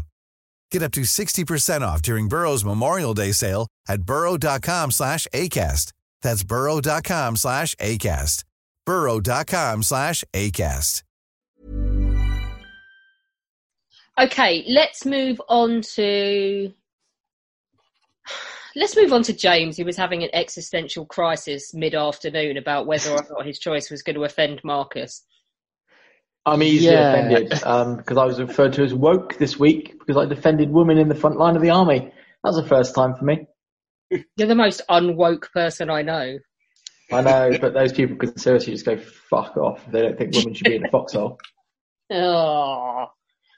Go on, Yeah. What's the name So- of your local, Marcus? Yeah, so it was a bit of an exist exist. Yeah, I can't pronounce things today. It was a bit of a crisis there because I didn't want to offend anyone as such, and it was a bit of a dark story. However, I've switched to one where it was a effectively a love for music and one another. I've gone for Ri- uh, Richard Wagner, Uh, Cosima von Bülow, and also Hans von Bülow because he does play a role in this. It is effectively two people's loves for Wagner and his music, but also a whole messy love story. So these three people met while they were working on Wagner's opera, Tristan and Isolde. That pronunciation is probably terrible, but oh well, at this point you've learned I'm a Brummie. My pronunciations are terrible on everything. They met him twice in 1857 and 1858. Both loved his music so much, and I think von Bülow was a composer slash conductor in his own right, and Cosima was a pianist for him, and she also did some work. Uh, in by 1862, the relationship already had two children, but she lost family members and was alone for long periods. Uh, Wagner's first marriage at this point was effectively loveless, and he'd had extramarital affairs before, but many failures. In October 1862, they shared conducting duties at a concert in Leipzig, and Wagner records that during a rehearsal, I felt utterly transported by the sight of Cosima. She appeared to me as if spe- stepping from another world. Their affair slash relationship began on 28th of November 1863 when he visited Berlin. While the husband was away on a concert, they took a long cab ride home and declared their feelings for one another with lots of tears and sobs. Wagner later writing, We sealed our confession to belong to each other alone. By 1864, he had a powerful patron in King Ludwig II of Bavaria, who paid off the debts, gave him a generous annual stipend, gave him a lakeside retreat and a grand house in Munich, and at his instigation, von Bülow was accepted a post in Ludwig's vo- as Ludwig's royal pianist. He and Cosima moved to Munich and took a house conveniently close to Wagner's so that she could technically work as his secretary. However, by 1864, she'd spent more than a week with him alone at Lake Starnberg before von Bülow joined them on the 7th of July. According to Wagner's housekeeper, Anna Mrazéck, it was easy to tell that something was going on between Frau Cosima and Richard Wagner. She said that later in the visit, von Bülow found his wife in Wagner's bedroom, but nevertheless made no demands for an explanation either from Wagner or from his wife. Nine months after this, she gave birth to a daughter called Isolde. Such was von Bülow's devotion to Wagner, he registered the child as his own legitimate child of himself and his wife and raised her, with Wagner even attending the baptism. In 1866, he arrived in Geneva and also his wife died, where and Cosima went to join him. They travelled together to Lucerne, where they found a large lakeside house, the Villa Tribschen. Wagner made immediate arrangements to rent the house at the king's expense. By the 15th of April, he was installed there, and he invited the von Bülows and the children to stay with him. By now, von Bülow understood his wife's relationship with Wagner and still loved them both. He wrote to a friend that since February 1865, I was in absolutely no doubt about the extremely peculiar nature of the situation. Wagner loved Cosima so much, he was anxious to avoid associating her with a public scandal. So much so that he deceived his patron, King Ludwig of Bavaria, into issuing a statement in June 1866 which declared the unbroken sanctity of the von Bülow's marriage and promised retribution for those daring to suggest otherwise. So he really deceived someone high up. Their second daughter, Ava, was born in 1867, and by this time, von Bülow was still retaining his devotion to Wagner's music. He'd been appointed the music director of the Munich Hofoper and threw himself into the preparations for the premiere of Die Meistersinger von Nürnberg, which took place on 21st of June 1868. Shortly afterwards, Cosima rejoined Wagner at Tribschen, and he had to explain to the king that she could not bear the insults that she was continually subjected to in Munich and wished to escape from the world. By October 1868, she finally asked her husband for a divorce, which he would not initially agree to. And but uh, by 1869, he did give permission after the birth of the third child, saying that you have preferred to consecrate the treasures of your heart and mind to a higher being. Far from censuring you for this step, I approve it. So he still loved Wagner, still loved the music, still loved now what was his ex-wife. The divorce was finalised in 18th of July 1870, sanctioned by the Berlin court. Wagner and Cosima were later married on 25th of August 1870 in a Protestant church, and her father, who was a minister by this point, only learnt of the marriage in the newspapers. On her birthday, Christmas 1870, Wagner brought in his orchestra and where they performed to her, waking her with the sound of music, a symphonic birthday greeting. R had set up his orchestra on the stairs and thus consecrating our Tribschen forever. This was the first performance of the music that became later known as the Siegfried Idyll after their son. They made their own theatre together in Bayreuth after issues with King Ludwig, who was obviously a bit pissed that Wagner had lied to him and forced him to do a statement saying the sanctity was unbroken. It was finally completed in 1875. During this period, she admitted to her father that she intended to convert to Protestantism. Her motive may have been more the desire to maintain solidarity and love for her husband rather than from religious conviction. She remained a Protestant Catholic until her dying day. On the 31st October 1872, she received her first Protestant sacrament alongside Wagner, a deeply moving occasion. What a lovely thing religion is. What other power could produce such feelings? On a return from a tour to the UK, they began work on his final stage work, Par- Parsifal, I believe it's pronounced, a project that would occupy him for the most of the next five years. And Wagner said, such was her influence that he asserted that he would not have written another note had she not been there. So that's how much he loved her as well. On Wagner's death, she sat by the body for more than 24 hours, refusing all refreshment or respite. During the embalming process, which isn't pretty, by the way, she sat with the body as often as possible, much to the dismay of her children. She also asked her daughters to cut her hair, which was then sewn into a cushion and placed on his chest. When he was buried, she remained in the house during the ceremony because she couldn't bear to be there.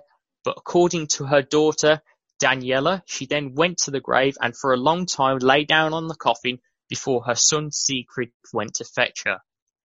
She went into seclusion and mourning for many months, barely seeing her children and communication mainly through notes. Among the many messages, Hans von Bülow telegrammed her, saying "Sœur, il faut vivre", sister, it is necessary to live. Because he still loved her, he loved the music, but he was saying to her she needed to live. It wasn't a perfect marriage. There were extramarital affairs known about um, by her on Wagner's part. However, she still loved him, he still loved her, and it seems to have been more a sort of side thing. Unfortunately, there is a dark side to this love story, and it is that they were both very anti-Semitic from mainly their upbringings, but they seem to have brought out the worst in each other. you can't just chuck that on the end. I, well, I'm trying to, I'm trying to. They were both anti-Semitic assholes. The, The end. it seems it was. Give up while you're Done. ahead, James. Give up. I was putting the judges off before someone brought it up. Unfortunately, it had to be mentioned because it did seem to be a part of their love story, which is vile, but Oh man, just quit while you're ahead. Stop now, stop. You're out of time anyway. Oh, I love it. I love it. Uh. Greatest love story ever between two total assholes. yeah. Okay, which one of you was laughing the least about the judges that take care of it? Oh. Holmes, Holmes, you seem relatively sober. yeah, I mean, even even until the last bit, I don't think James's delivery was really capturing the torrid nature of the affair that went on. To be honest, it felt a little bit like sitting in a finance presentation.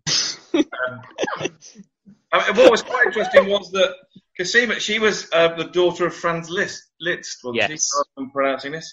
Um, you, you said something, and then I tried to Google it, but first of all, I ended up on her Wikipedia page, but in Spanish, which didn't help. And then I was on the Wikipedia page of someone else with her name, but some, an American who was born in 1957. So I didn't catch a lot of it, to be honest.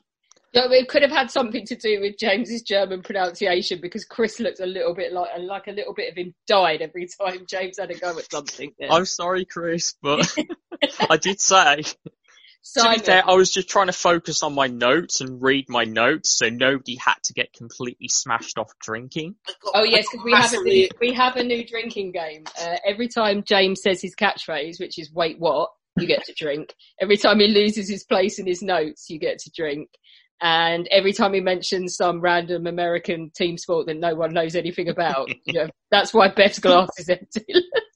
I got massively, I got massively excited, um, uh, as did some other people. I thought that it, this was going to be the love story of um, uh, Klaus von Klaus von Bülow, you know, as in the reversal of fortune, the Alan Dershowitz case that um, I think won Jeremy Irons his Oscar. That that one, and so sort of suddenly going back into this, um, yeah, I, I mean the, the trouble with this love story is that these are two deeply horrible people. It's like Katie Hopkins running off with Trump and then trying to sell it the greatest love story at and I and I love the I love the comment. The, the marriage wasn't without its problems. They were both deeply ans- uh, anti-Semitic and had affairs. Yeah. So kind of, But it's, it's, it was one of those where it was like, do I mention the Mary Shelley story, which was dark in itself? Do I mention Bolivar and his mistress and unfortunately what happened to her?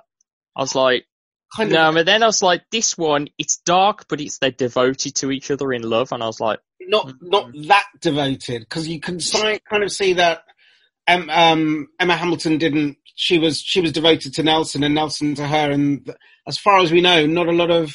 Uh, I would need to check that. Uh, I guess with Kate, but not a lot of extramarital affairs going on between those two. They were kind of having their affair, but devoted to one another. Whereas this, I thought uh, you were going to say anti-Semitism. Yeah, as far as not as sure, far as I can tell, she was devoted to him, definitely. yeah. Um, Whereas- even though she was having an extramarital affair with her husband, and her husband knew, obviously. and- yeah. Just having an extramarital affair with her husband. I think No, you've no, your- no. Sorry, no, sorry. That was my pronunciation. But no, her husband knew about her affair with Wagner. But she had affairs when she was with Wagner No, as well. no. Oh, no. He supposedly had maybe one, maybe two Okay. that she knew about. To be fair, having Googled them, I can see uh, her husband looked like Richard Stilgoe, whereas Wagner looks quite cool. So I can see there was some attraction there. Yeah. Yeah, and it seems he loved Wagner as well, just as on the music, and that he even allowed this. I just, I, I do have to say, James, as well, that I think it was Dorman that pointed out straight away that you don't want to be talking about people in Munich loving Wagner because it leads you down down another road in the 1940s that we perhaps Yeah, a road I don't want to touch. I'm, I'm, I'm, I'm going, I'm going to mull this one over, but sadly write cunts next to their names. That's fair. That A-U-N-T-Z. fair. To be honest, I wrote that on my notes as well. It's like, A-U-N-T-Z, like footballer. Yeah, uh, uh, Lockie, anything to add?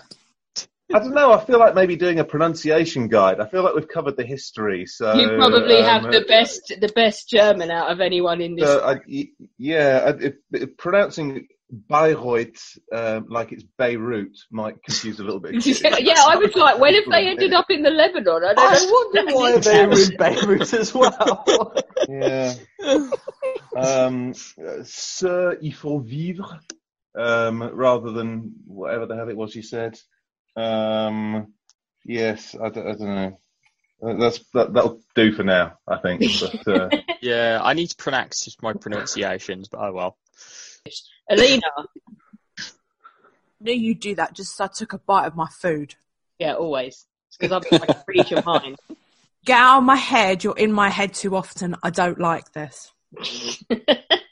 Go on. Anyway, moving on. Ladies and gentlemen, I'd like you to cast your minds back to the 1950s. At a time of the Suez Crisis, Cuban Revolution, lots of hurricanes and shit. Attempted assassination of Harry Truman. Polio vaccination was created. Did you get this list off of Wikipedia? Funny enough, I actually fucking did. notable events of the 1950s. Here we go. Don't create, don't correct me. I think it's the polio vaccine. I checked Wikipedia. Anyway, going back. Time of Elvis Presley, Frank Sinatra, golden age of TV, Coco Chanel, and the Olympics were held in Helsinki. This is the love story of a lady called Edith and a gentleman called Frank. Edith was a budding author doing her research.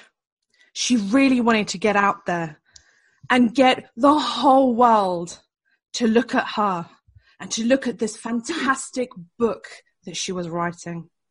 Frank, Frank was a locksmith. He was wanting to get out of a menial job and write a book. But he read this article which was published by Edith and he wrote her a letter. He asked to meet her at the Imperial War Museum where they had coffee and cake. Don't forget the cake. They hit it off right at that moment. That was it for Edith and Frank. Edith helped Frank with his writing skills and they had this phenomenal connection. They knew what the other person was thinking. Unfortunately, they lost contact.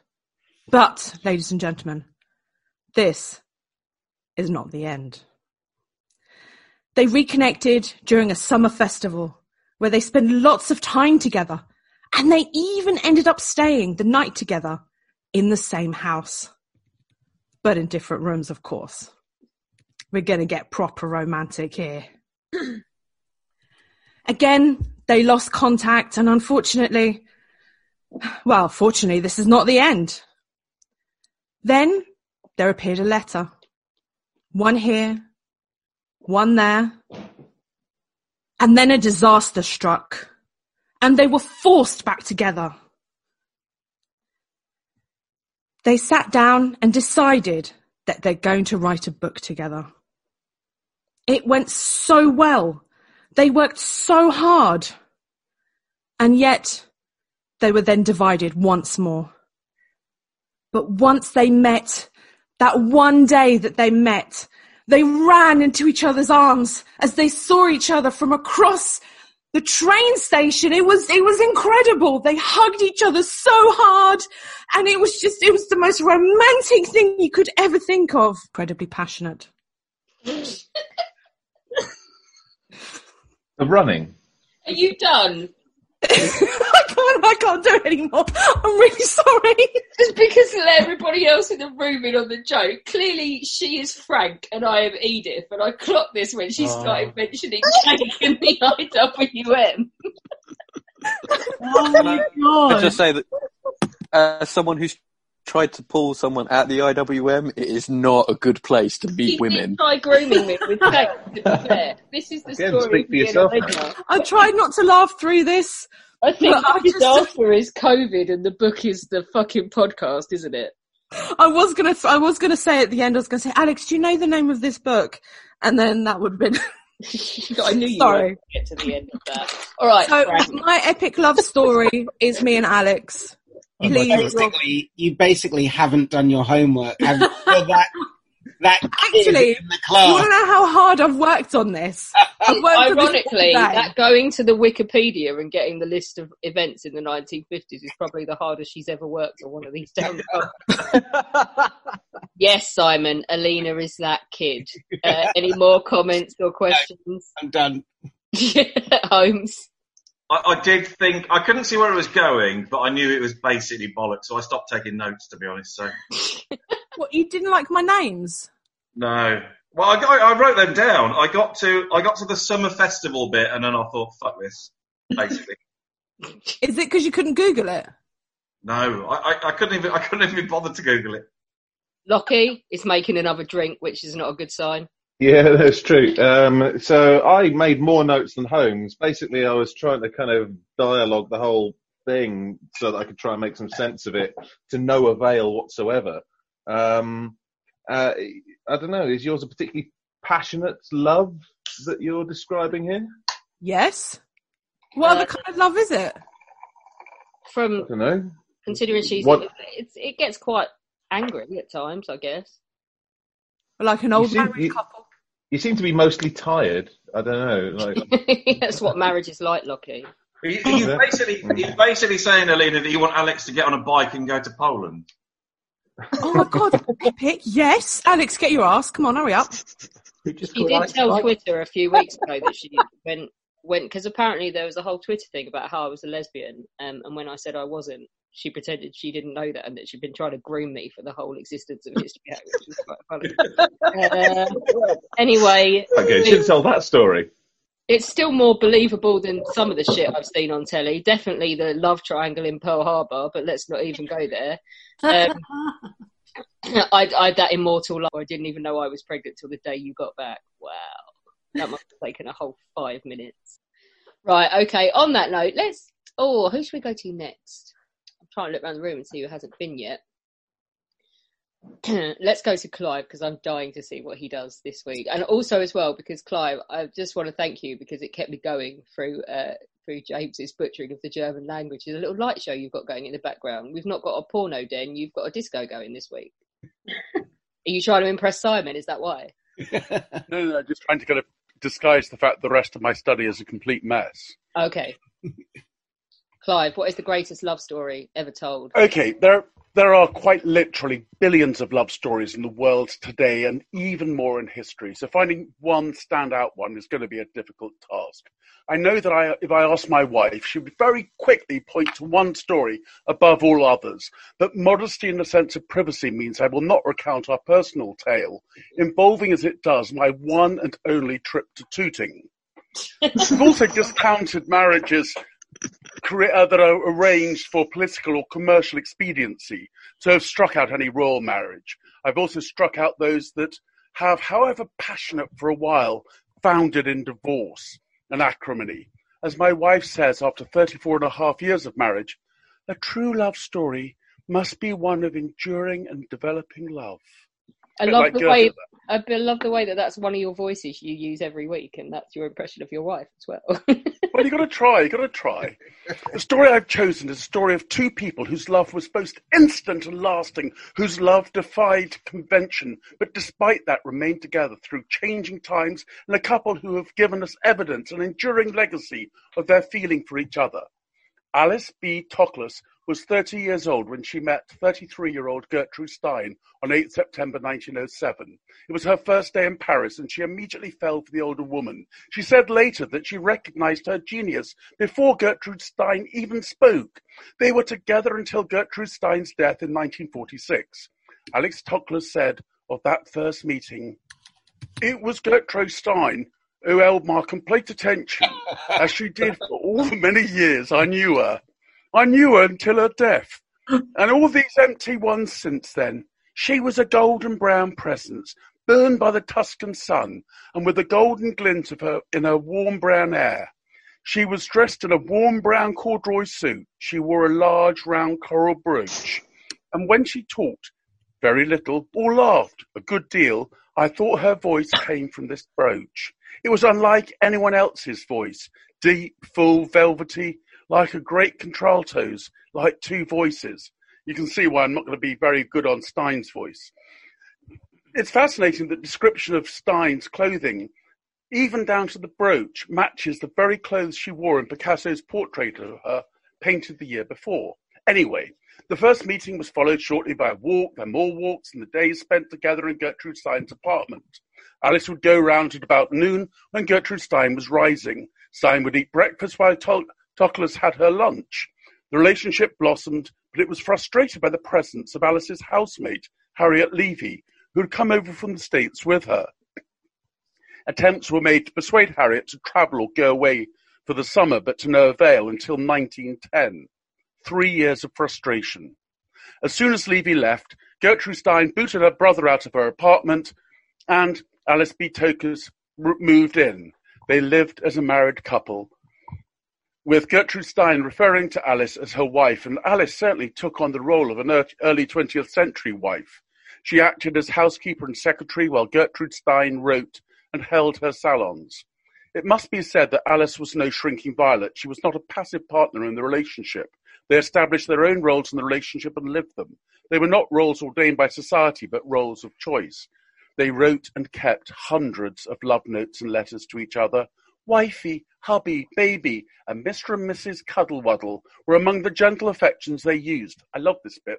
Stein known as one of the most quotable and sophisticated literary figures of the 20th century, the woman who said, A rose is a rose is a rose, and there is no there there, and she's writing notes from Mr. Cuddlewaddle to Mrs. Cuddlewaddle. They were friends with Matisse, Cezanne, and Picasso and collected the art of these young and other aspiring artists. People would come to their apartment to view art, talk, and drink. Guests would be thrown out at 11 o'clock and Stein would sit down and write until dawn. The formalization of their relationship led to a change in Gertrude Stein's style of writing, and she wrote, albeit in a disguised manner, about their love and relationship. She was one of the first people ever to use the word gay in print, particularly to describe female homosexuals.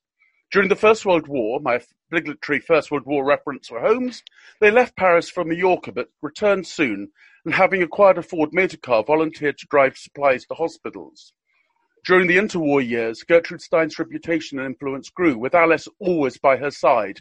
They associated with every passing intellectual, from Alfred Whitehead to Ernest Hemingway, although Hemingway was eventually barred as Toklas worried that he was trying to seduce Stein.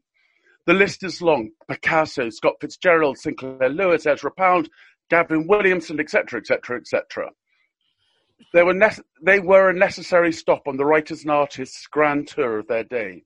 In 1933, Gertrude Stein published her book, The Autobiography of Alice B. Toklas, which propelled Alice into the limelight and greater celebrity. In 1934, they embarked on a lecture tour of the US, their first visit since they had both moved to Paris in the early 1900s, and the illuminated sign in Times Square proclaimed their arrival. The Second World War led them to abandon Paris for the Vichy South, where they avoided re- arrest as both en- enemy aliens and Jews, it is suggested, by virtue of their relationship with Bernard Fay, Stein's French translator, who became a senior official in Pétain's government. In 1940, Gertrude Stein had translated speeches of Peytin into English for an American audience. They were never published. They returned to Paris in the autumn of 1944, just after its liberation. Gertrude Stein suffered from stomach cancer and was operated on unsuccessfully. She came out of a deep coma to ask Alice Toklas, Alice, Alice, what is the answer? Her companion replied, There's no answer. Gertrude Stein continued, Well, then, what is the question? and fell back dead. It was only after Gertrude Stein's death that Alice herself began to write. She wrote a cookbook, which is more of a musing on her life with Gertrude Stein, as well as being famous for containing a recipe for hash brownies. Shortly before her death, she wrote her memoirs, What is Remembered, which ended abruptly with Stein's death. She converted to Catholicism in 1957 and lived the rest of her life in France. Alice Toklas died at the age of 90 in 1967 and is buried alongside Gertrude Stein in Paris. The extent of their love and the closeness of their relationship is evidenced in peculiar, in particular and unique ways. That Gertrude Stein wrote the autobiography of Alice B. Toklas, which starts with their first meeting, and that Alice B. Toklas's own memoirs, in turn, end precisely with the death of Gertrude Stein, saw that they saw their lives as one, and that which came before or after was not worthy of note. How prettily we swim, not in water, not on land, but in love. Kiss my lips, she did. Kiss my lips again, she did. Kiss my lips over and over and over again, she did. Romance is everything. I must say that only three times in my life have I met a genius, and each time a bell within me rang and I was not mistaken. Three geniuses of whom I wish to speak are Gertrude Stein, Pablo Picasso, and Alfred Whitehead. This has been a most wonderful evening. Gertrude has said things tonight it will take her ten years to understand. Their love was strong, it was born within and survived contemporary morality. It is recorded in over 300 le- love letters and notes, which are all preserved as well as in their writings. But more than that, their love created a path for others to follow. They set an example. Their love has fostered the love of millions who have come after them. Well done, Clive. That was beautifully done, and I I'm sorry that was my fault. Everyone, he messaged me yesterday saying I'm supposed to be working, and I've spent all afternoon trying to perfect an American accent, and I just can't do it. Uh, so I said, just make them Cockneys; it'll be funny. Um, and it was, and as it's now been pointed out, and I can't see anything else, Norman says you sound exactly like Parker from Thunderbirds. Oh, my lady. Simon, what did you make of that one? Clive was so chuffed with himself. He was he uh, messaged me saying, "I'm so woke. You wait till you see what I've chosen." Well, f- firstly, I mean, I consider myself uh, pretty well read. I helped put all these books on the shelves when we moved in, but I'd never, I'd never heard of uh, and Stein. And so, as you were talking, I was just having a quick look, thinking, is there anything here, any song, any movie, or anything that's going to suddenly trigger something, and I'll I'll realise that I've heard of them through something else. But no, not at all. So it's a fascinating, a fascinating story. I was going to say to you, with every other, um, with every other love story we've heard tonight, it's kind of been contextualised in the times that they were in and what social pressures or what historical pressures they faced. Um, I wasn't really sure. Apart from obviously Stein, I think uh, you said had she escaped Nazi Germany or she had help, she had had help from the Vichy government and sort of escaping. They, they were living in Vichy. They were living in Vichy, France, but or, despite the fact that they were both Jewish Right. and they were both Americans, enemy aliens, they were never arrested, which was quite Right. remarkable. Yeah, so that's the kind of interesting kernel that I uh, I want to get at, and also there doesn't seem to be much attrition around the love story. They basically they met and they what what what was what, what were that- they that's the escaping or running from or But, but that no, that's the beauty of the whole. Well, they both escaped from America because, in both cases, largely because they realised that they were gay. Um, Gertrude Stein came out very early on. I mean, it was an unheard of thing for people to come out as gay in those days. Alice left America when she realised she really wasn't going to get married and wanted to do something else. Um, so they were, t- to that extent, running from both their families and from their backgrounds, and they set upon a very bohemian scene in Paris, hanging out with. You know, Picasso was 23 or 24 when he painted Gertrude Stein's portrait, which is one of his possibly 10 greatest works. But they very, they were very central to that whole scene of those young artists and the Cubist and subsequent movements in Paris. So do you do you, do you think you like them because they embody a romantic ideal that is also the romanticism of what they were doing and being the kind of bohemians of the day? Does that kind of add to the But, story? but, but also because it's a kind of solid, growing love story. It's not just a kind of a match that lights up in a flame and burns your fingers after a while. This is something that grew stronger and stronger with time. Thank you very much. No further questions, Your Honour. Your witness. Holmes. Uh, yeah, that was great, Clive. I, I did wake up about three days ago saying, I wonder what a former US French naturalised Jewish lesbian sounds like. And you, you've answered it. I've, I've been struggling with it all week, I can tell you. Yeah. No, it was good. I, I mean, I guess when when they moved to France, I guess uh, France was more tolerant of their relationship, so they could be more open and out about it. I, I think that particularly in kind of the Montmartre and around there in Paris at that time, with everyone being an artist garrets and all the rest of it, they could probably get away with more than they could in San Francisco, where they both came from. And then I, I noticed from a quick Google that as well, you mentioned that she translated some of Pétain's speeches which weren't published, but I think after the war she actually publicly expressed admiration for him. Was there any sort of comeback to that? But there, I mean, Gertrude Stein herself, her politics were a little bit kind of, they're a bit of a mystery. It doesn't, it's not quite clear whether she was being sarcastic at times or whether she did have admiration for some elements of kind of Don't, the don't nasty James side Ellis, of French politics. Don't do that. Yeah, you're going to do a James ending. I was going to say, yeah. I was going to do it, James. That's But- the euphemism. but that there's a, there's a lot to point to the fact that, that that she wasn't of that ilk, and certainly she was very. They were very much adopted by kind of the hippie movement and things in the sixties. Lockie, any questions? Hi, no, I just kind of had a little thought along the way that uh, actually being um, gay and Jewish in Vichy France might, you know, not draw that much attention to them in the sense that, you, you know, if they're, if they're Jewish and breeding, uh, then then perhaps the Nazis would take more of an interest. So just from a, a cold, practical Nazi sense, so they they'd almost be safe um, in in Vichy France. Um, I like the story. I think it's it's quite a clean romanticism. I think it's a, a, a nice.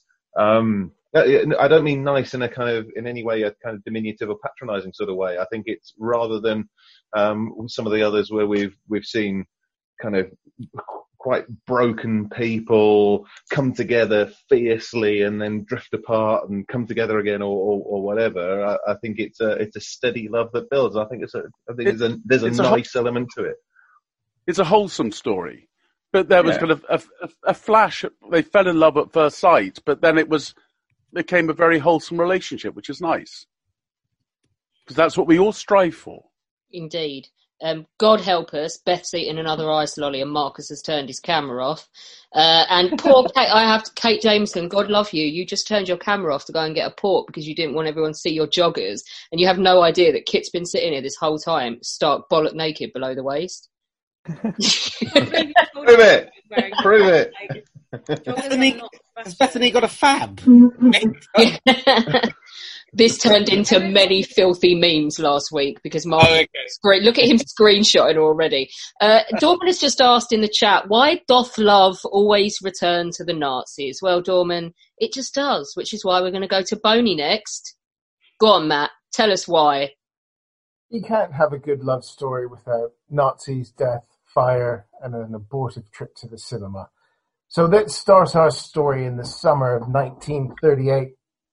And if I'm a bit slurred, it's because I've made these Negronis very Whoa! strong to me. You actually were on your second or third when we started, so fair fair play It's, to you. it's, it's been a week. Let's put it like. Anyway, I think it's showing a bit. Well, there was a leg. Did anyone else else see that naked leg? Okay, as you were. Oh, what, Kit? the camera's tilted at that angle for a reason, Simon. this is why this goes out on radio. Um, anyway, so it's the summer of 1938. Um, the Nazis are not having a particularly good summer in sports. They have invited the English football team over. They're in the Olympic Stadium in Berlin. The British very kindly, or the English very kindly give a Nazi salute and promptly win 6-3. It's the 15th of June and the Eifel race has been cancelled. And thank you, James, for murdering German early, so I shall not be doing any German names for the length of this. The Eifel race has been cancelled, so the boss of BMW has decided to throw a bit of a party. An Englishman gets his invitation late, so he enters the soiree with the criminal sin of being the only man not in evening dress. His name was Richard Seaman Beattie, better known to the world and history as Dick Seaman, racing driver extraordinaire, um, and possibly the greatest English racing driver that you've never heard of. Basically, he was so good that he was signed by Mercedes. Now, in the 30s, um, Mercedes and Auto Union basically got a blank check from Hitler to go and win Grand Prix. Um, And imagine Formula One now, as this was back in the day, and a t- two teams show up that are five seconds a lap quicker than everybody else. For, a professional driver like Dick, the only place to go was to Germany. Um, and he managed to get himself a seat at Mercedes. And he'd done quite well in his first season. But this summer of 1938, the world's falling apart a bit. He's not been driving too often um, because the politics of the teams was very much aligned with what Dr. Goebbels wanted. And then there was this party. BMW had just started producing knockoff Pratt and Whitney engines that would go on to become the BMW 801 and the FW190, which would bring in the early introduction of the Hawker Typhoon, which I have to squeeze in in all my chats.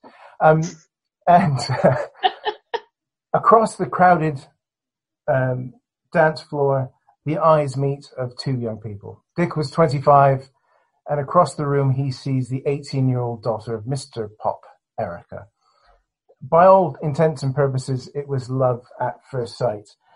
They spent the rest of the evening dancing, and the evening disappeared in a haze. Um, Prince Chula of Siam recorded it in his biography of, of, of Dick, saying it was a magical evening um, in a chapter that he just calls marriage. Because tonight's story is the amazing story of Dick and Erica and what happened over 18 short months. You see, the summer of 1938, a lot's happening. Um, Max Schmeling's about to go to New York and get his ass handed to him by Joe Louis. But at the Nürburgring in the summer of 1938, it is all staged to be an all German affair until Mercedes worked very hard to set their lead driver on fire during a pit stop. And the outcome of that is, is that an Englishman in a German car is 20 seconds ahead of everybody else in the race. The propagandists are trying to get the teams to change the order, but Dick consents his first Grand Prix win and being only the second Englishman ever to win a Grand Prix. He crosses the line, he wins, and he is famously photographed with a massive Nazi wreath around him giving a rather half-hearted salute. That is how he's remembered. But what happens afterwards is equally fascinating. This becomes a whirlwind romance with the daughter of a March Violet. They basically forget everything that's going on around them. They they travel, they ski. As Dick's doing his promotional bits and pieces for, for Mercedes, it's he's basically the new star in, in Nazi Germany. But for, for him, the only thing that matters is racing and Erica. And increasingly, it is Erica. They travel to London where he introduces his, his new girlfriend to his mother, Lillian, who was once described as being of the very stiffest corset, and she immediately takes a dislike to that German. It would cause the mother and son to fall out, and they would never speak after the marriage. But things go continue on. As the Munich crisis starts, it's also the British Grand Prix. So as Dick and Erica are doing the soirees and the salons of London society, the Mercedes team are very quietly trying to pack everything up because the last time a war started where they had Grand Prix cars left in London, uh, Rolls Royce nicked one and turned their racing car into an aero engine called the Eagle. Um, so there you go. Everything good comes from Germany. But the Donington Grand Prix happens very famously. Tazio Nuvolari hits a stag, which the which the uh, promoters then stuff for him and he takes it home. Dick doesn't finish, but it ends up being he returns back to Germany and this whirlwind romance continues. And that December, they marry in Kensington at a small reception to which the great and good of British racing show up and everything seems to be going wonderfully. They return to, to Germany where they honeymoon, they basically travel around the Alps looking for snow. They ski. The photographs of them are of a beautiful young couple who are just enjoying life. Um, and it's, it is wonderful. I'm just going to hold up, which is going to be terrible for radio, but that's them on their honeymoon. They are a gorgeous young couple. And this is the tragedy of the story. As they are just trying to live their life, the, the sportsman and the um, the young model, they basically are caught up in the politics of the time. Dick's job as an Englishman in a German team is very much causing political problems back home. Even though their marriage is celebrated in Motorsport magazine, um, his win carries the headline in papers, Hail Mercedes, Hail Seaman. Things are difficult. But racing comes first. As the 1939 season begins, um, they're trying to get things sorted. They've got a beautiful house in the Bavarian Alps. They're spending time on their yacht. And as the summer starts rolling round, things are starting to change. They head to Belgium for the Grand Prix. It's the middle of June 1939. They are still the talk of society. They are inseparable, and they have been since they've married. The old um, Spa-Francorchamps circuit is about 14 miles of high-speed corners. Dick is there in the latest car by Rudi Uhlenhaut, ironically an English-born German, possibly one of the greatest engineers of his time, who would then spend the rest of the war under suspicion because he'd been born in London and not designing engines, which probably could have helped Daimler. The picture post had sent a photographer, and the morning of the Grand Prix, he was allowed access to take pictures of Dick getting ready for the race. It was raining. He was known for being great in the rain, as was his team leader, Rudi Caracciola. The very first Regenmeister, um, the next would be Schumacher. There's a pic- couple pictures taken that day, which you should really look up. One is of, of Dick's se- seaman shaving in the morning. Um, you can see the two beds in the room pushed together in the background. And then a bit later on, he's pictured at breakfast, not touching his food, Erica le- leaning across and lighting his cigarette because it would be the last breakfast they have together. On lap 17, the rain has come down. Dick peels into the pits and he's in the lead once again. He's going to win his second Grand Prix. His car is refueled, it's filled to the brim, and he races off. As he comes up to the source hairpin, something goes wrong.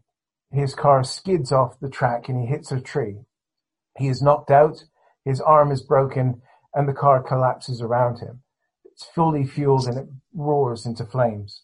He's trapped and it takes minutes to get him out. The race continues. Dick is taken to hospital where he is given morphine, bandaged up, and his burns cover his entire body.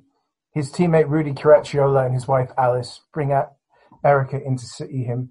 He's conscious, he's been talking, he sees his wife, he holds her hand and he apologizes. We will not be able to go to the pictures later, my darling. I'm sorry. Eight hours after this crash, he's died. Erica is left with a dead husband who had not come into his inheritance, which ranged in the millions of pounds. She has no income. War is about to come. And she sends a letter to their friend George Monkhouse, which implies that there is a plan that they had. As soon as she possibly can, she uses her British nationality, which she got on marriage, and leaves Germany. She would never, she wouldn't return for another 14 years. She would stay with friends of Dick's. Dick's mother Lillian would never, would never speak to her, and she would have to live on the rest of her life with this love affair that she never had. How do, how do we know it meant so much to her? Well, she would marry another two times, finally to a, an American newspaper publisher called Kurt Schwab, where they would retire to Florida as everybody does just before they die.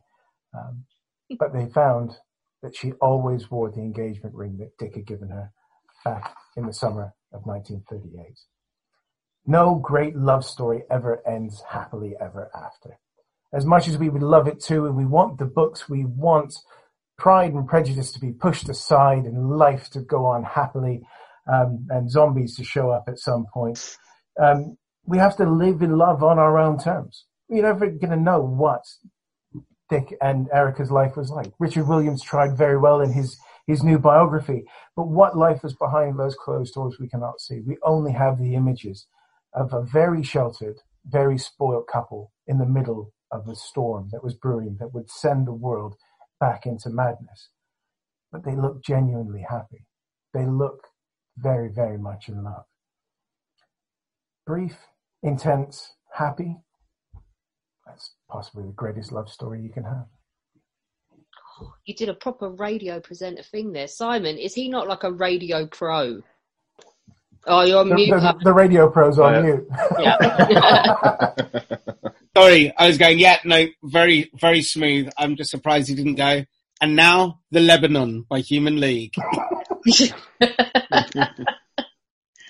um, or go, but they were both horribly anti-Semitic. Um, Indeed, they were. COVID deniers who, Yeah, they're- they're who murdered anti-vaxxers. puppies. Yeah. So, uh, first thing first, Matt, don't ever give advice again to look up shaves dick semen in Google whilst, uh, uh, uh, if, if you want proof of just how lovely this is. The pictures I saw were far from lovely and I don't think told a love story at all. Um, that said, Mom- momentary love stories, maybe. that said, um, really difficult to feel for these for these couple. Um, he was basically a rich aristocrat who um, kind of got seduced by. Uh, he he got he, he flirted with old, Adolf, didn't he? And got seduced by the way of life. Just a, a cursory look at his his letters and things, and he was really kind of out for himself. And she, you know, the daughter of wasn't it the the guy who owned BMW? She was she was related to the BMW family. So they're just basically two rich people swanning around. They, were sort of a little bit like poster children for the for the for the Nazi Party because he was a bit of a what's the word? A bit of an oddity in the fact that he was a a Brit who was driving for a German a German team. Um, I don't doubt though that the the the fact that her mother-in-law wouldn't speak to her and her husband died early. That bit is really tragic and awful in the fact that she had to come to London and, and all the rest of it. Um, and I was strangely moved by that. So, um, yeah, I didn't really, didn't really like him, didn't really like her until he died. And then it became kind of quite romantic for me. So I don't know what that says. Well, you, you do you, you do have to remember that any racing driver worth their salt will race for the devil if he gives him a fast car. Yeah, it is Um, yeah, even even even now. Um, yeah. And the, and the devil's returning next year in the shape of Fernando Alonso. Yes, there we go. We'll squeeze that in. Lockie? Um, yeah, no, I, I like Simon. I, I found these two a bit difficult to like. Um, I think, and also there, there's. It seemed like a way for an aero engine enthusiast to crowbar in the names of aero engines as well. Which The fact that he could still pronounce them all after that much. that's There, true. has been a Kudos lot. there- There's been a lot of gin and Campari and vermouth swirling around my body this evening. Look, he's still going. On a slightly more philosophical point of view, I, I, I contend that a love story can end happily. I don't think it needs to end up with uh, your car being wrapped around a tree and dying in agony after, after being heavily burned. But My, um, my my wife's out of earshot, hence hence that line.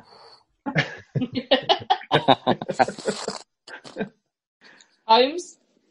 Um, yeah, I, I I thought it was quite an interesting story. I think it kind of fell down in that Matt, you did a really good job telling us about the Formula One Formula One around the time of the Nazis, but not possibly enough about um, history's greatest love story. That, so the, the the relationship between the, between them sort of passed me by a little bit when I was listening to the rest of your quite interesting facts about how it was at the time. Also, it didn't help that I had one of the worst hangers, hangovers I've ever had at Donington Motor Racetrack, which I spent five minutes having flashbacks to that, which pushed me off a little bit.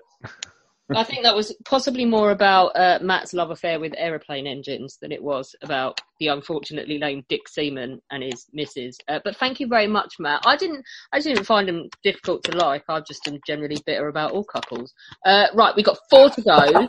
Um, supposed to be doing my thing now or not? yeah, go for it. Am I doing my thing? Yeah. We we don't want to see your thing though. Do it. All right. When it comes to Get your love thing out. stories, everyone's just focusing on one couple, which is boring. There is only one love story that matters. It is the first love story. It is the biggest, the brashest, and the bold. It is the love story that other love stories quote as a shorthand for love. Lust. It is the story of the Trojan War. So I'm going to come out and say right away the big problem with this one, mythology or history, Well, it doesn't bloody matter because it is story. We have very good evidence Troy existed. It's going to go all the way back to the Bronze, and you're going to listen to me talk about Greek myths. And all good Greek myths start with Zeus trying to stick his cock somewhere it doesn't belong. So, one day, Zeus is hanging around as a swan because, you know, japes, and he decides to use his sexy bird form to seduce a woman called Leda. Now, Leda and Swan Zeus have an egg together, and from the egg emerges a beautiful baby girl, Helen. When she's seven years old, she is abducted by Theseus, the guy from Minotaur, who, it turns out, is a belle and won't marry her. Rescued, but this is just the start of Helen basically telling to get knotted. When she's of age, she is famed as the most beautiful woman in the world. She is Beyonce levels of hot. She is sex on legs, and she has more suitors than she can handle. Every king of Greece wants to marry her. Uh, on the advice of Odysseus, her dad has made all of the suitors. Oh God, is everything just gone? No, we've got you. Thank goodness for that. Everyone just sort of suddenly vanished. Never mind. Now, on the advice of Odysseus, uh, her dad makes all the suitors swear that whoever Helen picks, they would not defend Helen, but they would defend Helen's marriage. And that is important. So let's zoom over to Troy. King Priam and Queen Hecuba have a son, Paris. Uh, shortly before he's born, his mum has a crazy dream where she shits fire, and everyone assumes that this means Paris is going to tr- destroy Troy. Hecuba tries to knife the little dude. Priam spares him, gives him to a shepherd, tells the shepherd to kill the boy. Shepherd leaves him to die. Paris is suckled by a she bear. When the shepherd comes back, back to check on him, the kid's still alive, and he decides to raise him as his own. Fast forward a few years, Paris is young and super hot. So hot that a nymph, Ione, marries him. Meanwhile, Mount Olympus. Wedding's going on. Eris, the goddess of strife, is so pissed she isn't invited. She lobs an apple into the wedding and says, This is for the fairest. Three goddesses, Hera, Athena, and Aphrodite, argue the apple is clearly for them. Sick of these vain bitches, Zeus decides to opt out of picking and tells Paris, the shepherd boy, to do it. Hera offers him Europe and Asia, Athena offers to make him an all-powerful warrior, and Aphrodite just whips her jugs out, does a sexy little dance, and offers him the hottest woman on earth, Helen. Paris, being a randy teenager, decides to pick the sexy times and chooses Aphrodite. Shortly after, Paris is found by the Trojans, reclaims his position as prince, and dumps Ione. She's still hot for him though, and she says that if he ever gets shanked, to come back because she can heal anything. Anyway, Paris sends off to Greece with, uh, on behalf of Troy to meet King Menelaus of Sparta, and Menelaus just happens to be the guy that married Helen. Paris falls head over heels for Helen, and either through Aphrodite's help or the love of goat musk, Helen thinks Paris is bae. Paris and Helen run off together. Soon elope, Menelaus invokes that oath about defending the marriage. Helen has become the face that launched a thousand ships, and the Trojan War has begun. Now, I'm not going to go into the whole Trojan War here. It's a cast of thousands. It is so epic. The story is actually where we get the word epic from. We have tons of lovers in there. We have Achilles and Patroclus. We have Odysseus and Penelope, Troilus and Cressida. We've got Cassandra, Hector. We've got Agamemnon and Ajax. There are so many stories in the Iliad alone that a warrior called Diomedes fights and defeats two gods one on one, kicks both of their asses, and he is still completely unknown by most people. But we only have it because Paris and Helen are desperately in love. Now, Paris eventually gets involved in all the fighting, and his most famous feat is slaying Achilles, who he shoots in, as everyone knows, the heel. With a little bit of help from Apollo, uh, he does this, but shortly after, Paris gets in the way of an arrow too, shot by everyone's, again, completely forgotten and unknown hero, uh. And yes, sounds like boobs. Anyway, Helen is love struck and she drags Paris off to Ione and says, Look, you remember you said you'd save him from any wound, even though he dumped you? Well, here he is. And Ione's response is, Haha, bitch, I lied. Fuck you and fuck your little man whore here. But she doesn't help and Paris dies. Now, after Paris is gone, Helen basically wants out of Troy. She's forced to marry Paris's brother, but when the Trojan horse rocks up, she's the only person in the city who knows exactly what is going on. Either she does a sexy torch dance to single the men to come out of the horse and attack, or basically she does this weird stand-up routine where she impersonates all of their wives and mocks them for having tiny penises. Either version you believe, she ends up heading up to her bed- bedchamber to get some sleep for the night while the rest of the city burns. Now, unsurprisingly, Menelaus is super pissed about the whole starting a decade long war thing and wants to kill his adulterous wife. During the looting of Troy, he bursts into a bedchamber ready to cut a bitch, and Helen does exactly what she does best. She drops her robes and stands naked in front of him. And she is still so crazy hot that Menelaus is like, you know what? Never mind. All marriages have issues. Lol, japes. Let's just go home. And Helen and Menelaus go back and they live happily ever after in Sparta. As they leave, Electra, the daughter of Agamemnon, not the Marvel superhero, has turned up to, to Troy for some reason. She watches and screams, Alas for my troubles, can there be that her beauty blotted their swords? Well, yes, Electra, it can, because Helen of Troy has the greatest love story in history. Well done, Kit. Boom. Mic drop. Um, once again, more cock and inappropriate crap than anyone else brings to the table. You are the boss. Uh, Simon, you look a little bit shell shocked. Uh, yeah. So the the I've not been treated to the Iliad uh, kit style before, and so I'm just kind of trying to decipher the slightly mean girls talk along with uh, the history lesson bit and everything else. Um, so first things first, have you seen the film? You have you seen the movie Troy? Uh, I have you know, seen the, the Brad the Brad Pitt thing, yes. Oh, I've never been so relieved to see anyone die in a film in all my life. When uh, Orlando Bloom is lining up that arrow, I'm just like, just pull it, do it, do it, do it. I can't stand anymore.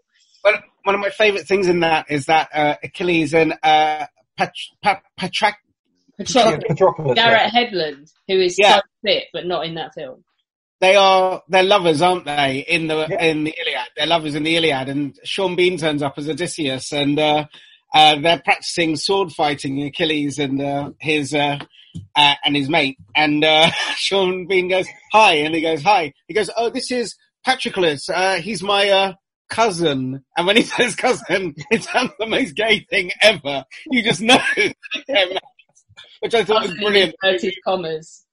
Yeah, this is my um cousin. Yeah, right. Okay. Um, it's a great story, and I love the way you told it. And it is an amazing, and it is an amazing story. It is quite funny when you tell it that way. That after ten years, she does literally just drop her robe, and he goes, "Yeah, yeah." As you said, all marriages have their problems. Why are we here? What are we doing here again? I can't remember. Can we get a room? Can we get a room? Exactly. It's on fire. Troy's on fire. Can we get a room somewhere else? Um, but I think the greatest love story, and I've thought this ever since I was a kid and was first read all those Greek myths and everything, is um, Odysseus and Penelope. Because just the way that she waits for him and everything else, and you know, and he takes all his time to go back and what he goes through and everything else.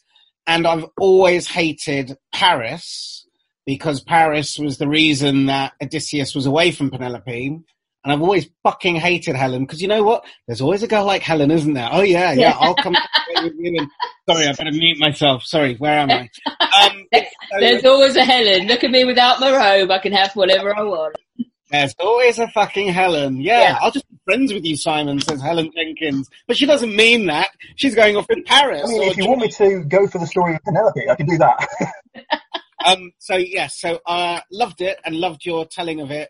Um, but uh, I think on this one I'm out. Because Helen's a skank, is what you're saying. Holmes. I've not got really anything. Uh, Kit, that was great, but I spent half the time A just trying to keep up, and then B in my mind trying to say what, trying to fix what Kit was saying with the half of the Troy film that I've seen because I haven't seen it all the way through, and that Don't just bother. me somewhat. Yeah, yeah. Well, I, I fell asleep, but I've never gone back. So Is it bad that I spent most of the Troy movie trying to decide whether I'd launch a thousand ships for Diane Kruger? Different movie. Have you heard the measure a, a, a milli Helen, which is like if there's, if a base would launch a thousand ships, what base would launch one ship? I always thought that was quite sweet. That's Yeah. what that's what Winston Churchill did with Clementine, wasn't it? Um, there was a, there, he was playing a how many ships game. Um, But you can with do that some stuff in your other some, some with some other ass, and then uh, and then Clementine walked in the room and it was a thousand. Right there. Why he invaded Nicely played. no, Dorman, that's not why he invaded Gallipoli. Which was really close to Troy, as it happens, but yeah. it is. In, in 1976, I was in the Wimpy Bar at Swansea Station with a friend, waiting to get the ferry to Cork. And it was the dullest, most miserable place on earth. And as we left, my mate went to the jukebox and put in a 50 pence piece and played Telly Savalas's If a Face Could Launch a Thousand Ships 10 times as we walked out. And it was a miserable place as we left it. Half an hour later, it must have been a really bloody miserable place. That's my only comment on the Trojan War. Thank you. And that's coming from someone who had a public school education, probably had it rammed down his throat. Um, right, okay, three more guys. Go on, Lockie. Yeah, no, sorry. I, I just wanted to actually quiz it a little bit. Um, so I'm trying to work out who's in love with who in that story. well, basically, everyone's in love with Helen. Uh, Odysseus is in love with Penelope. Uh, Paris is in love with uh, with Helen as well. Uh, all of the I- goddesses are in love with themselves. Amy's in love with Paris, but not really. Oh man, I love her. She was my favourite character in that. Fight as you bleed to death in front of me, you cheating bastard. But, but Lockie, that was sort of my issue. There's, there's like, there's quite a lot of love being spread around, so it must have been quite thin. Therefore, it doesn't exactly fit the brief. Uh, I, I, that's where I am, I think. Yes. You said love. You said look, the brief was love story. It wasn't couples. It was the story that spurns from love, and this story starts from love. Yeah, but even that, you acknowledge that um, Paris was a randy teenager. I mean, like I had a I had a poster of Louise Nurding on my on my wall when I was a, a a kid. Are we are we putting it in that sort of context? Are you saying that if a goddess turned up and you were offered either Europe and Asia to be a mighty warrior or or a chance with Louise, um, you'd have gone I'm for the saying Red I'm Route? saying that when I was a teenager in Suffolk, Louise Nurding was a goddess. I, I used to There you work with go. her mum. I'd be always when I was a kid, I was told that a swan could break your arm, so I'd be a bit scared of having. Yeah, Leda and the Swan is a is a whole another story, and there is a weird fascination, particularly with uh, with Florentine sculptors, in sculpting the wonders of Leda and the Swan. Um, yeah, it's it's it's a it's a thing. Greek myths. What can you do? I guess that, I guess its safe word would be quack. Oh, isn't it? Um, Don't swans make sort of, they just make a sort of hissing, rasping sound, don't they?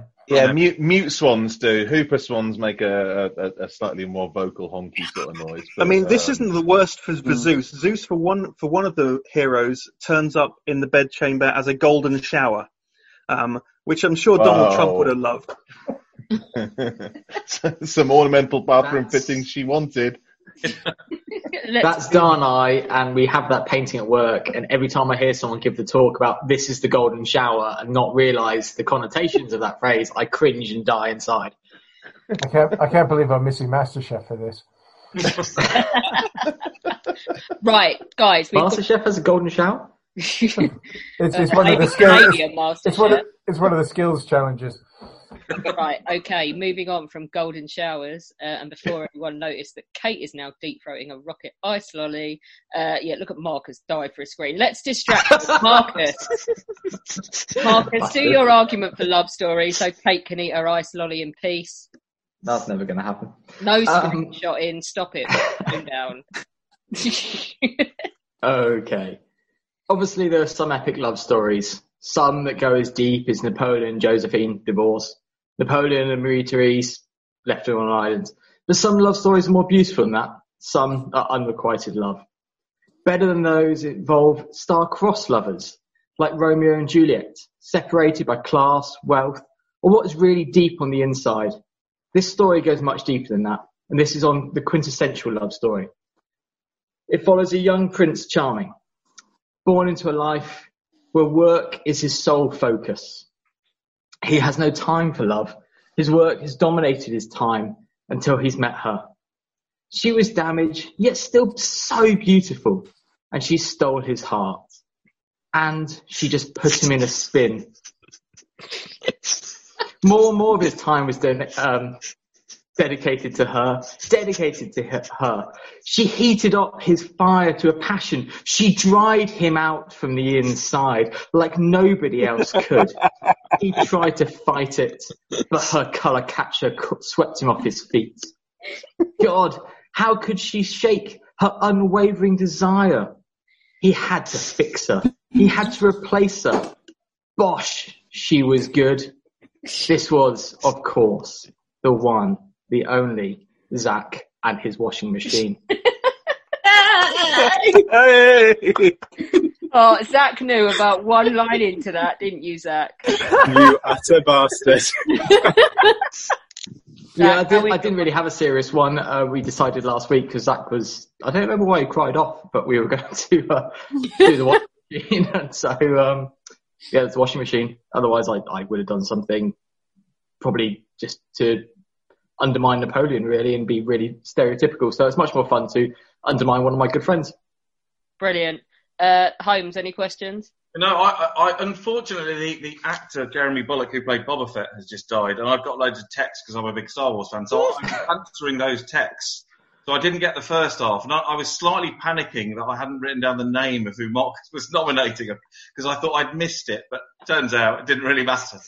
I'm, I'm slightly regretting not using that one to have a piss as well now, to be honest, as well. Lucky.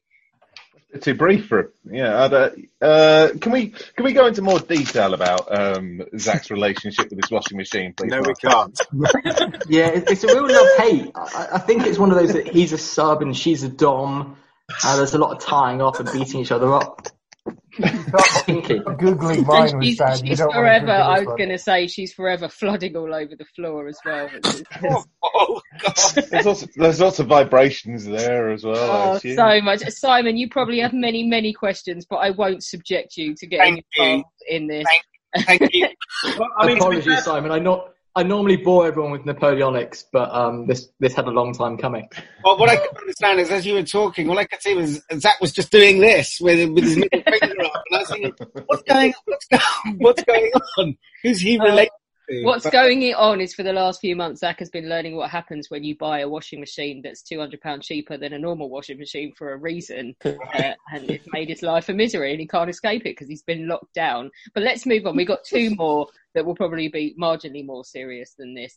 Uh, we will come back to Zach. We'll give him some time to recover. Let's go to Dorman. Are you bringing the Irish today?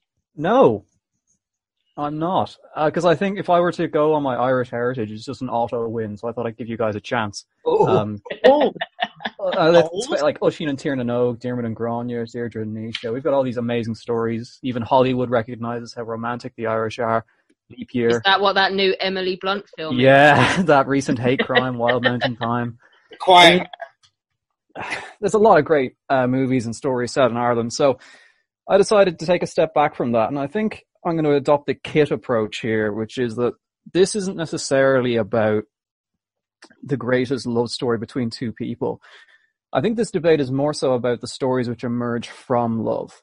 And greatest love doesn't even have to be romantic. Greatest doesn't mean romantic, sappiest, or what have you. It's about legacy. It's about impact, geopolitical turmoil. Love doesn't have to be about two people. So my choice is about a young woman faced with a difficult choice that accidentally leads to the rape and pillage of a vast tract of land known as Gaul, all in the name of love. So surely that has a claim on the greatest love story. So my choice this week is Honoria, daughter of the Roman Emperor Constantinus and sister to future Emperor Val- Valenti- Valentian. Perhaps that's how you pronounce that. She was a typical Roman lady in that she was empowered, badass, and able to run rings around her male counterparts. Her early life is fairly dull, and by that I mean we know nothing about it. but when she really bursts onto the scene, um, she is in an. She has been told that she is going to be subjected to an arranged marriage on behalf of her brother, and she is being married to a man called Bassus Herculaneus, who, by all accounts, was a fucking dork. Um, faced with this and deciding that she couldn't live a life so tedious, she contacted a very different man with a very romantic letter. She got in touch with a fellow called Attila the Hun. now, you might be familiar with some of his works, um, flattening most of Eastern Europe at that point. And Attila was very flattered by this declaration of love. Um, she claimed she was besotted with him, impressed with him, wanting to marry him. Attila saw this letter and thought, hell yeah, wrote back to her and said, I accept, but for my dowry, I want half the Western Roman Emperor, or Empire.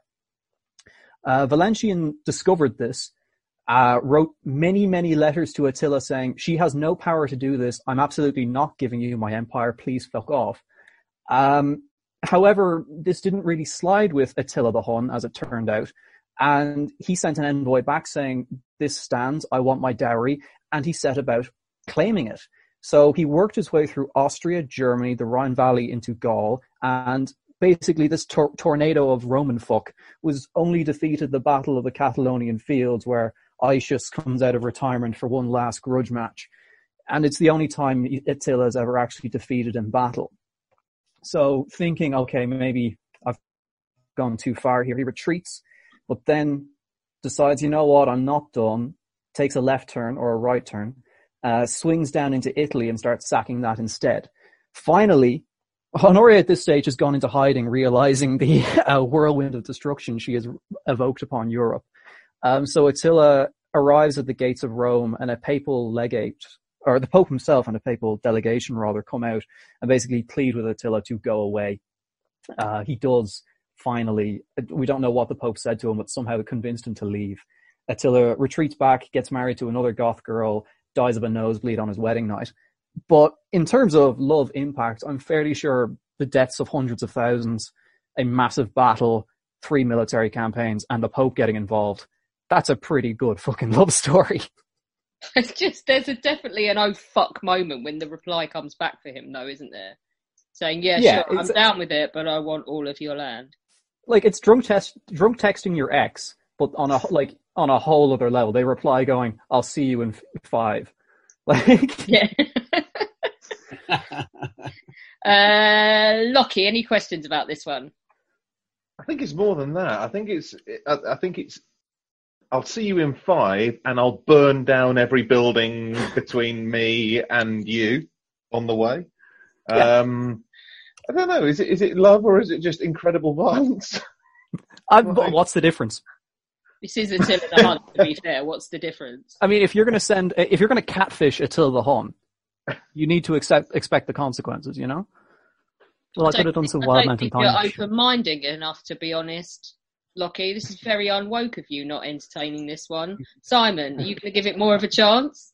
Um, yeah, it's an interesting one. This one, I like the scope of it. Really do like the scope of it. It was actually the um, just a, just a couple of weeks ago where I saw a cartoon on sort of a, a site that I was reading that basically went back further than that and said, I think um, Attila the Hun's father was passed over in some sort of inheritance row, Andrew. You might know more than that than me, but his father was supposed to gain an inheritance, and because of that, and he didn't get it, he went off and he formed his own little tribe, and Attila came from that. And somebody was saying, just because his dad was pissed off all these years ago, this is the outcome of that. So it's interesting hearing this is the outcome of that with the starting point of Attila not feeling that he was getting his dowry.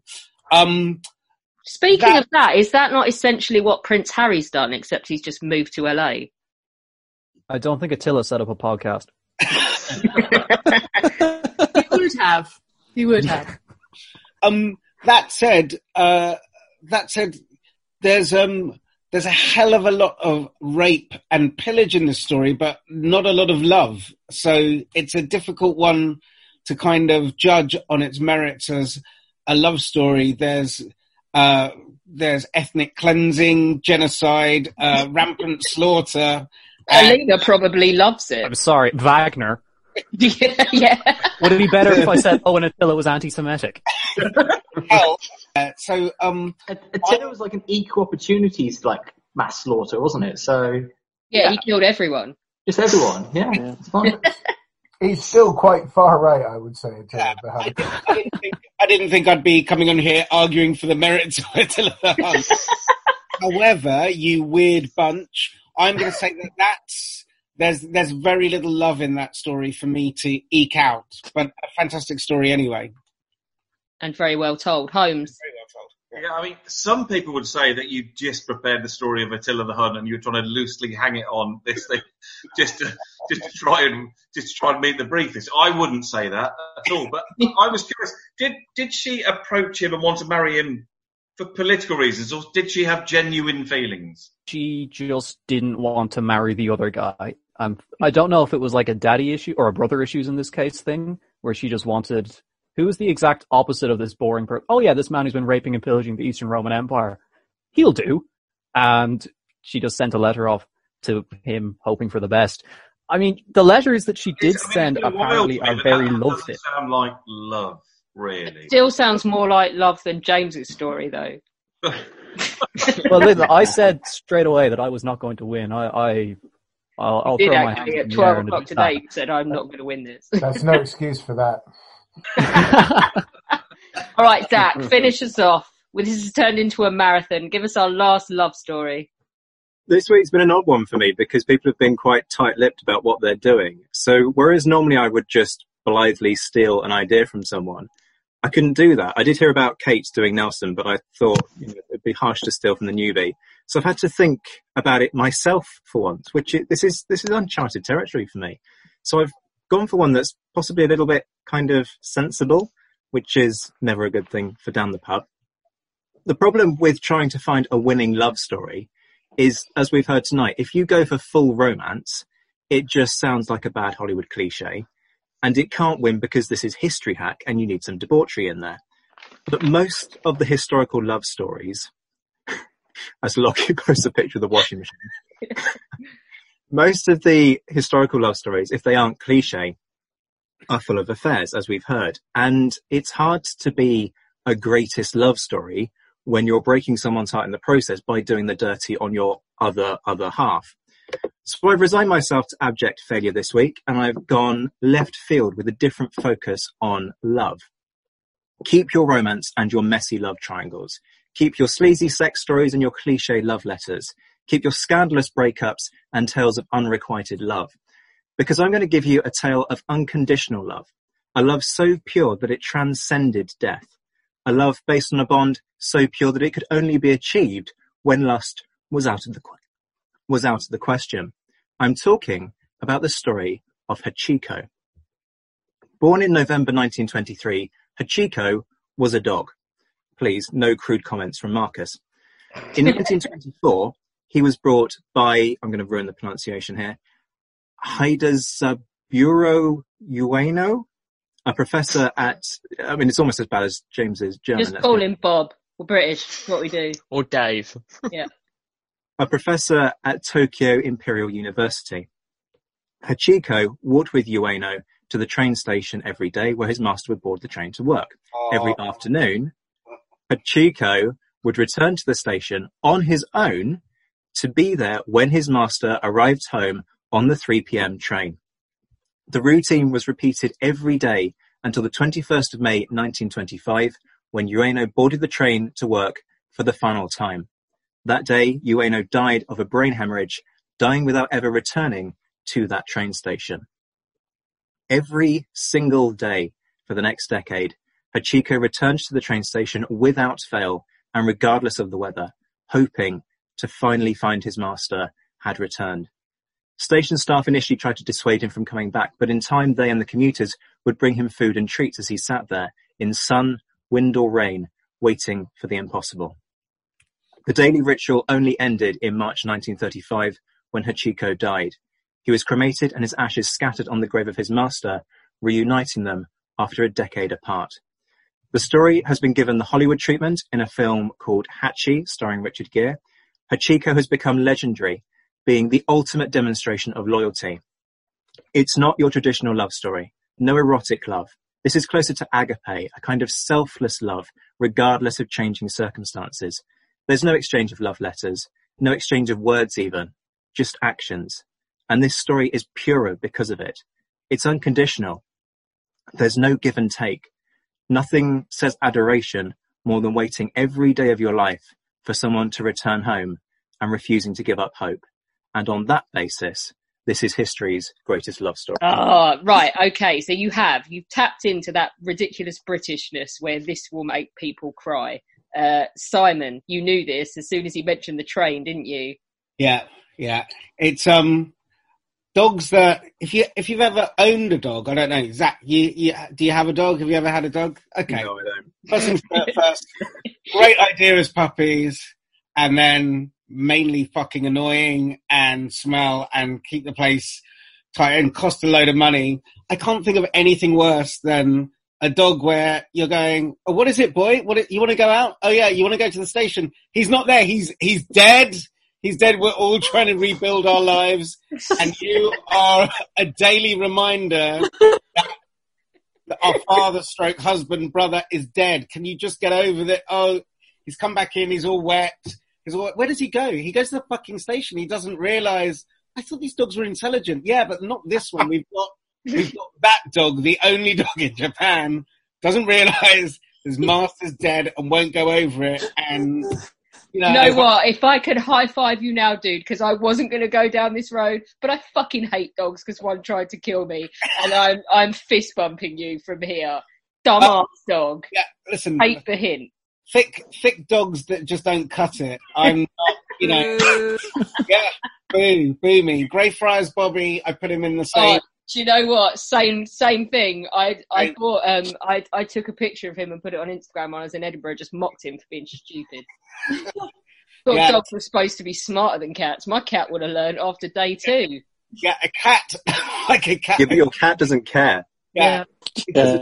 he did say, Fiddles, I'm, I'm going to the station. Do you want to walk, walk with me? The cat would go, I'm sorry, who are you? Yeah. Bring dreamies. yeah. Bring dreamies. Lockie, are you moved by the stupid dog? Uh, yes and no. Um, yes, in the sense that it brought some memories back because I did spell a, a, have a spell living in Japan, um, close to Shibuya Station, which is the one in question. And did, uh, there man is a to- and did a man used to take you there every day? You, well, no, but still, I'll see you at Hachiko is is still a is still a thing because there's the there's the statue of him there, and it's a it's a well known meeting spot for for, for people. There's fucking hundreds of people. For people who can't this- take this no dog. for an answer. No, But it's so. I mean, it's still a it's still a, a big deal for Tokyo culture and and thereby Japanese culture, and I kind of liken it to the the Japanese soldier on the island in the 1960s or or whatever who doesn't realise the war's over. You know, it, kind of dim but loyal in in that sort of sense.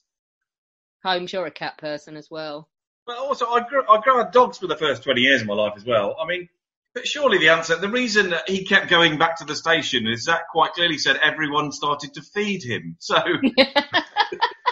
he's not getting food anywhere else. That's why he's a going back. mercenary. I mean, I, I, I had a cat, not the current cat, because my current cat, as Alex knows, is far too fucking lazy to do this. But we, I had a cat about 10 years ago that used to follow me to work.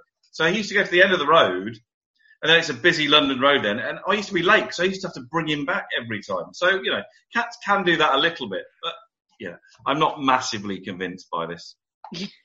yeah, we've decided he's just a fat mercenary and that he effectively didn't care that his master was dead. Yeah, we have just absolutely and meanly crucified that story. Right, guys, we are well over tonight. Uh, let's quickly, while the judges make their decision and quickly uh, WhatsApp slash Twitter each other or whatever and decide who's won, we'll go round the contestants and just see who you would have picked if you couldn't have your own love story. Clive, what moved you today? It's got to be the cycling Indian, doesn't it? For you, yes, because you're a I mean, cycling. he only man. cycled 6,000 miles, which isn't actually that far, but still. Excellent. And he was a lot younger than I am now, so I'm not that impressed by his uh, cycling prowess, but it's still a bloody good story. Charlie. Because I love the film with Vivien Leigh, I'm going for Nelson and Mrs. Hamilton. Good story. Uh, Beth, who's on. So you had one ice lolly, then you saw Kate with a fruit pastel lolly, and you had to go and get one. So you're on your second. Can I just point out it's really creepy that um, Kate's been screenshotting Beth's ice creams because she's sending me photos. I'm a bit weirded out That's, by it. yeah, no, that's just in the hope that you on. put up any of her deep throat in her lolly. It's a female manipulation. These two manipulated you well enough uh, in the pub when they slammed a cupcake into your face a few months ago, and they're doing it again, Marcus. Beth, if you can't have Elizabeth and Mr. Darcy, who would you go for? I think I'd have to go for the cyclist. I think your six thousand miles like that. That oh, I felt felt it in my heart. So Yeah. yeah, definitely. I didn't actually do mine in the end because we ran out of time, but I was going to do David Lloyd George and the sound of his own fucking voice. What more proof do you need, right? This pandemic, yeah, what would you have said if some asshole politician had come out and said to you, uh, I'm advocating prohibition and none of you are allowed to drink in the middle of this national crisis? Because that's what he tried to do in World War One because he was a dick. Uh, Matt, if you couldn't have yours, If I'm honest, I'm struggling to remember what they all were now. Um, I would have my cocktail in my glass because it's lovely. Is that what you're saying? I've, I've had a lovely love affair with these Negronis tonight. They've been they've been smashing. Um, I'm to be fair, I'm I'm going to go Nelson and Lady Hamilton as well because it it is, it is a great story. And let's face it, he gets killed. So he before he became a real bastard in old age and basically cheated on her with another younger model. We never got that. So you know he he died at the right time to leave a fantastic story and be put on the top of a big pillar for pigeons to poo on. that, that now all the wokes want to pull down. But yes, just because they've never read a book. Absolutely. Um, we have a podcast on that. Go back and listen to it, you schmucks. Zach. I think it's got to be the guy who cycles 6,000 miles. It's the only one that was genuinely based on romance that frankly didn't want to, didn't make me want to hurl. So Didn't on that involve basis- adultery. I mean, Attila rode 6,000 miles.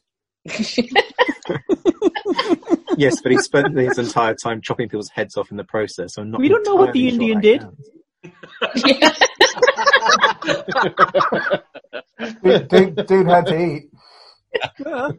So you don't know what that Indian did. I'm going to go with Dorman just because he seems so sad and because who doesn't like a bit of Attila the Hun? Uh, Chris. Um, well, I'm I'm kind of I'm kind of torn because there've been three great sto- love stories from Germany, which is clearly the apparently the home of love. Um, who knew? Um, um, I, I also, um, I obviously had a really bitter year with love, and I'm quite jaded. But I also have a lot of Julia Roberts movies, so I'm I'm I'm going to go with the Six Thousand Miles because Even though long. Dorman's pointing out that Attila sacked Germany, so Germany's in that story as well. Yep. See? Uh, yep, yep, yep. There's even Um, more can I Germans, just say but we my come off badly cyclist in that rode one. So. through Germany? Okay, my cyclist rode through Germany. It- it- Yep. but he went from Germany to Austria, then up to Sweden. Weirdly. Yeah, and he didn't kill anyone in Germany. yeah, the- You I don't know know, that, Kate. that we know about. I'm confident he didn't kill anyone. Only he his was a word peace-loving Indian. Kate, on my bike, I have so far killed one cat, one squirrel, and a rabbit. So, Can I suggest that you kill stop Martin murder on the the bike? Stop with the bike. You must be bloody fast. Oh, Dorman, if you can't have your righteous choice of Attila the Hun as the greatest lover in history, Obviously, Attila is the only choice, but if I had to go for one, I'll go for one that's semi-fictional and go for um, Troy, because it is just the epic love story. Let's be honest. Yeah. I mean, Paris and Helen, even all the subplots that Kate mentioned are all in, individually epic, quite literally. So yeah, it's it's got to be Troy. yeah, but definitely not the film adaptation where it felt like it lasted for 10 years. Uh, No. Kate, if you can't have Nelson and Emma, I go for Zach and his washing machine just for the lols. yeah. yes. Marcus is like, I feel seen. It's Oh, Marcus. So I'll do that. oh, I was, I was going to go for um, Kate and the cyclist until um, Clive reminded us that all cyclists are murdering bastards. Um, and I just remembered how much I dislike London cyclists. So sorry, Clive, you talked yourself out that one. Um, and I think it's slightly worse. Cyclists are slightly worse than Attila the Hun. So, um, and I, I genuinely, Kate puts the most effort in every week, and she beautifully tells a story and never wins, and very, very well done. But you also start to vote for your own thing. Um, Matt's Nazi engine porn wank fest of Spitfires in Nazis in something that that was cool. Um, yeah, yeah, yeah. Matt Matt wins because I know how much he loves engines, and um, they were Nazis, and it sounded a bit like an Indiana Jones spin-off. I liked it. Hooray, this has not been a waste of three hours and 20 minutes. Uh, it has to be the cyclist. I mean, the amount of effort, and it's for truly for romance, and that they lived happily ever after, that we know of, and everything. It just has to be that. I think you're all racist and you're only picking him because he's the ethnic minority and that that's why Attila the Hun's getting overlooked. Is that right, Dorman? Well, Attila the Hun came from Asia, so trying to do you a favour there. Kit, what about you? I feel seen. If I'm honest, I don't really give a shit. Um, How long have you been awake at this point, Kit? We're all Um, deeply invested in this kit. Come on. yeah, I've been inva- I've been awake about twenty something, uh, too too long. Um, I'm going to give it to to James and his love of anti-Semitism. Um, whoa, whoa, whoa, whoa, whoa, whoa. Please, James, just say the words. Wait, what? Say it so we can have a drink. Okay, because of Kate. Wait, what? Wait, what? Wait, what? Wait, what? Wait, what? Wait, what? Wait, what? And did I say wait, what? Go on, Beth, oh, just finish that off. Charlie, have we done you? yeah. Has everyone had a go? No. Go on. No. I am going to go for Zach and Hachiko because I know that sort of love between a dog and a human. Because you are two stupid dog, that's why. I don't. Do you know what? I really don't care what people think. That dog has gotten me through some of the hardest times of my life, and I can't. I seriously, I cannot sleep without him. I oh. cannot live without him. You're not talking about the him. dead Japanese dog, right? You're talking about your stupid dog. I'm talking about my stupid dog. Okay, cool. Who is who is better than any man because he is there. I can come home and be angry, and he's not going to give a shit. He's still going to love me no oh. matter what. Because you feed him. And hug him. But to be honest, you've got to understand the love between a human and a Staffordshire Bull Terrier is, and English Bull Terrier, because we can't leave Lucy out there. She'll kill me if I don't say that. That kind of love is is priceless. Zach would do exactly the same, and so would his washing machine. If I know It's dogs really burning get this many machine. votes, I would have brought up the Cocker Spaniels named Scotch and Soda, which I left out because I thought it would be a bit too saccharine. But clearly, I, I need to learn for next time. Clearly, you didn't read this room. Right, judges, let's put everyone out of their misery. What have you deemed the greatest love story ever told? I mean, I think we're unanimous, aren't we? So I think, yeah, I think let's. I think, I think Simon can announce it as he's a a professional and b it's his first time. So uh, Uh, well, firstly, um, firstly, the the obvious preamble, just to drag it out a little bit longer. Um, thank you very much for inviting me and allowing me to be uh, a guest in this. I've enjoyed it very much. It's been really good fun, and um, yeah, what a what a lovely eclectic bunch you are. Thank you. Um, right, okay. So this is interesting, isn't it, judges? Because um, we've gone for one that nobody said. So. Uh, yeah. Dorman, I think you might be celebrating a little bit prematurely. oh no, I got this. Yeah. Um, so the one that we that we really really loved and kind of got us, and actually thinking about it more and more, their impact on history and things like that. I think it's still a good choice. I think it's still a good choice, and we went for Taylor Burton. Oh my god! Oh. That's genuine. Yay! Oh, poor Clive got all excited there. He was like, "Let's one, let's due, to, due to this empty bottle of wine here, I've probably done it the wrong way, and I should have done third and second to build up the uh, to build up the tension. Sorry about that. So now I should tell you what was second, shouldn't I? So not the winner, but almost the winner. You're the you're the Buzz Aldrin today. Um, now Neil Armstrong is dead. He's first, so that kind of makes it better. Uh, right, uh, the second. Uh, like you lot, we were very, very moved um, by a person seen to be a Rafa or Nike ad, and that was the Indian chap and his Swedish lady. We were, we were touched. Uh, we were touched quite deeply by that. I think. No. yeah, no, yeah. Yeah, absolutely. Yeah. Look how touched Andy. and, Andy looked. yeah, we were touched. Yeah. Oh yeah, yeah. Boo hoo, Simon. Uh, and number three, um, yeah, we went uh, nautical, and it was Nelson and Lady Hamilton. We uh, loved that love story. So yeah, Oh, God bless the pair of adulterous buggers. no, it, again, it is iconic, isn't it? That relationship. Um, everyone needs a hobby. and you, you interestingly went for all of the ones that didn't involve anyone getting murdered as well. exactly. Maybe we're more softy and romantic than we thought we were when we. You are. You're a Who soft knows? bunch, you three. You say that, but Simon's still leaving this massively long four day chat thinking that we're all certifiable and should be locked up. How long has this thing gone on for? I mean, I was supposed to be in bed two hours ago. Enough for me to gather enough data for the security services. You Yeah. yeah. Are they going to let you Logged back in the country? 1999? Enough for him to go back on Gaby Roslin's show this Sunday and go, don't touch this podcast with a barge pole." I think I've ruined any opportunity of me getting on BBC. Seriously, it is a it is a um, um, a retrospective photo about to blow up in our faces. You know, where people distance themselves from Jimmy Savile. That's what this is. As we talk, I'm trying to, trying to blur my my screen. See what you've done, James? yeah. right, okay. Uh, should thank you should, very uh, much, should Simon make a commitment to come back on now and do a history of cinema one? Just we should now. we should do another film one and invite Simon back as a judge because I know Charlie would love that I too. would love I would love that. Yes, thank you. We did greatest war film, didn't we? What other one could we do? We don't Worst war film? again.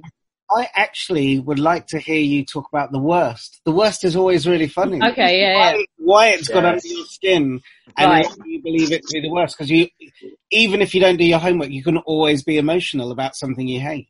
And Oh, also, so easy. also that also that means Lockie doesn't have to do any new research. Yeah. He's coming back with gas food, right? Oh. Oh, poor Southern Lockie. accent. set a rule though that none of us can pick the Patriot because it's already been mentioned in the podcast. Yeah. Yes, Okay, what, right. Double At- Jeopardy. At some point in January, we will reconvene for that because we're not fucking going anywhere. I guarantee it. Simon's Uh, got to come back on for that and either judge or present. Yes, definitely. I will. I will definitely come and um uh, and judge those. Man. I'd love to do Yeah, you can judge that one for sure. Uh, join us on Sunday because Woody basically had he threw his toys out the pram and insisted on uh, interviewing Alina and I and about History Hack and why it started and how it started and what we plan to do in the future, which was quite fun. So that's going out on Sunday, and then our Christmas week is pretty epic. We've got Christmas folklore for you. We've got Nikolai Eberholst back, who everyone has a man crush on after his World War One shows. We have uh, the Battle of Ortona, uh, which was a Christmas period battle in World War Two. We have a Down the Pub special where we will be opening our Secret Santa presents, which is going to be a whole nother level of burn, I feel. Uh, and also as well, we're playing a game whereby which most of the people in this room seem to have got the wrong idea about. What you do, you've each been allocated someone else from the pub you have to cast that person as a historical character, a real historical character. Uh, and then on new, we are doing a New Year's Eve one as well. We need to put a date in the book to record that where we're going to play historical shag, marry, kill with the fun being that for the kill bit, um, you actually have to plan how to off the person. Uh, yeah, so we'll be coming back to play that. We also have Sharpe specials for you. We've had loads of people come on. We're doing Sharpe's Company and Sharpe's Gold over Christmas. We have amazing people like Hugh Ross on and Ian, no, Ian McNeice is a later one, isn't it? But we have Mark Warren. Mark Warren came and hung out with us. Uh, Yeah. a little bit shell shocked, I think. James, Uh, uh, James Purefoy. James Purefoy, but yeah, he's. I think that's not one of that's uh, Sharpe's Sword. Sword. Yeah, Oh, we've, we've got- recorded quite a few ahead now because we're doing each episode. But yeah, we have spoken to the amazing Ian McNeice. We've had James Purefoy on, who was hilarious, uh, and you'll find out why he was tied to a horse with one arm behind his back. Uh, and Cocky's back. Cocky's back as well, Michael Cochrane. Join us for all of that and more pub stuff. And we will do this history's worst historical film as well, which you are all welcome to come and join. Uh, never seen Dorman so happy. Uh, so join us again for that. Want flexibility? Take yoga. Want flexibility with your health insurance? Check out United Healthcare Insurance Plans. Underwritten by Golden Rule Insurance Company, they offer flexible, budget friendly medical, dental, and vision coverage that may be right for you. More at uh1.com.